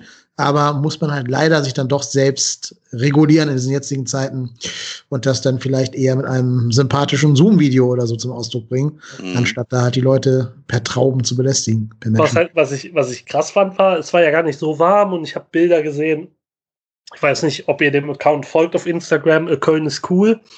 Ähm, mhm. da gab es ein, ein Video von einem, der offensichtlich nackt mit einem Bengalo äh, 100 Meter gesprintet ist oder sowas. Und da habe ich Respekt vor, das muss ich sagen. Also ja. zum einen hätte ich mich bei meinem Bewegungstalent damit selber in die Notaufnahme verfrachtet, äh, mit diversen schwersten Verbrennungen und wahrscheinlich drei Knöchelbrüchen oder so. Aber allein bei der Kälte, das, das nötigt mir Respekt ab, weil da wärmt auch, glaube ich, dann irgendwann das Bengalo gar nicht mehr so sehr, dass es ausreichen könnte. Ja, das ja. habe ich auch gesehen. Ich habe auch sehr viel gelacht. Also ich habe wirklich viel gelacht an dem Abend das Krasse ist halt einfach, ich habe, so, wenn du so diese ganzen Sachen siehst, auch den, halt den mit der Sturmhaube, der auf Gisto einbrüllt und so, ne? so dieses ganze Panoptikum an, was da jetzt alles passiert ist, auch vorher, nachher, währenddessen, das ist einfach so, da habe ich mir gedacht, das ist eigentlich sowas, wo, wo du nach Südamerika guckst und denkst, die sind alle schon ein bisschen geisteskrank, oder? Ja, ja. Und dann denkst du dir so, sind wir wirklich der geisteskrankeste Verein Europas oder so bei so Sachen? So einfach so, ja, was könnte man noch in jeder Drehbuchautor würde das aus der Hand geschlagen bekommen, wenn du sagst, so, okay, vorher Spielerbeleidigung, dann gewinnst du das Derby, alle feiern dich, aber äh, der Spieler soll nicht mehr aufgestellt werden und währenddessen laufen irgendwelche Leute nackt durch Köln mit Bengalos in der Hand und also da würde jeder da sitzen und sagen, ja, das komm, also bisschen übertreibt es nicht, genau, ja. Schon, Leute, ne? Ja. Und dann guckst du das an und aber halt dieser ganze Köln ist cool Account, ne? Was die Leute halt in dieser Stadt alles machen, keine Ahnung. Da gab es heute einen, der hat mit diesen komischen E-Scooties hat er hier ähm, Bizeps äh, gemacht und so, wo ich mir einfach denke, so oberkörperfrei in kurzer Hose bei drei minus drei Grad oder so, wo du dir einfach denkst, ja, okay, halt komplett durchgeknallt alle im meistens ja sehr positiven Sinne. Ja, absolut. Ja, ich glaube, was wir als Fazit aus der Woche mit rausnehmen können, dieser verrücktesten, ja, vielleicht nicht verrücktesten, aber extrem verrückten Woche, als es darauf ankam, hat sich die Fanszene gerade gemacht und hat äh, den AfD-nahen Mediendirektor abgewendet. Und als es darauf ankam, hat die Mannschaft sich gerade gemacht und gegen Gladbach gewonnen. Das ist doch eigentlich ein schönes, versöhnliches Fazit unter diese komplett verrückte Woche. Ja. Ja, Unterschreibe ich. Perfekt. Ja, auf jeden Fall. Dann haben wir, glaube ich, jetzt alle Ereignisse extremst detailliert, rund besprochen. Äh, liebe Hörerinnen und Hörer, ihr dürft alles gern anders sehen als wir, überhaupt kein Problem. Lasst uns, wenn das der Fall sein sollte, Feedback auf den gängigen Kanälen da. Twitter, äh, per E-Mail, info at trotzdemhier.de. Twitter ist auch at trotzdem hier. Wir sind auf Instagram. Wir haben sogar einen YouTube-Account für die Hasskommentare. Also bitte tobt euch aus. Äh, ihr könnt gern unserem Gast, dem Thomas, auf Instagram, äh Quatsch, auf, auf Twitter folgen, at Köln Süd mit OE und UE. Ihr könnt dem Marco folgen, at Ruhrpott unterstrich Hennes. Ihr könnt mir folgen, at KY Lennep. Das ist ein Stadtteil in Remscheid übrigens, Lennep. Jahrelang der Hauptsitz der Kicker-Redaktion West, wie ich jetzt vor kurzem erfahren habe. Ich habe das immer mit Keil irgendwas gelesen. Ja, ja, ja, weiß ich. Deswegen habe ich irgendwann die Lautschrift in das, also vor das Ad geschrieben, damit es jeder richtig ausspricht. Ja, ja, ja, ja, ja. Aber ist ja auch egal. Ähm, KY für Kentucky oder was? Ja, ja, ganz genau, absolut. Es ist meine Donald Trump-Wählerart, soll das ja. Und ähm, was wollte ich sagen? Ach ja, genau. Remscheid ist daher bekannt, dass Thorsten Legert damals Trainer war und es immer Remscheid ausgesprochen hat und dass mir unterstellt wurde, dass ich da. Dass du so heißen solltest, genau. Oder so heißt, ja. Richtig. gut, das war Auch unser Gast. Gut, ja. Das war unser Gast, Chefredakteur von fc.com, Thomas Remscheid. Vielen Dank, dass du da gewesen bist und dir die zwei Stunden hier genommen hast, Thomas. Bist immer ja, gerne gesehener Gast bei uns. Marco, auch dir lieben Dank. Wir hören uns nächste Woche dann schon wieder. So sieht's aus. Genau. Nach dem Sieg gegen die Eintracht. So ist das, genau. Und dann können wir ja nochmal ein Statement von Basti einspielen nach dem Sieg. mal gucken. Das machen wir auch. Ja. ja. In dem Sinne, macht es alle gut, bleibt gewogen, bleibt verrückt, macht euch gerade, wenn es drauf ankommt. Wir sind raus, wir sind trotzdem hier. Tschö. Tschö.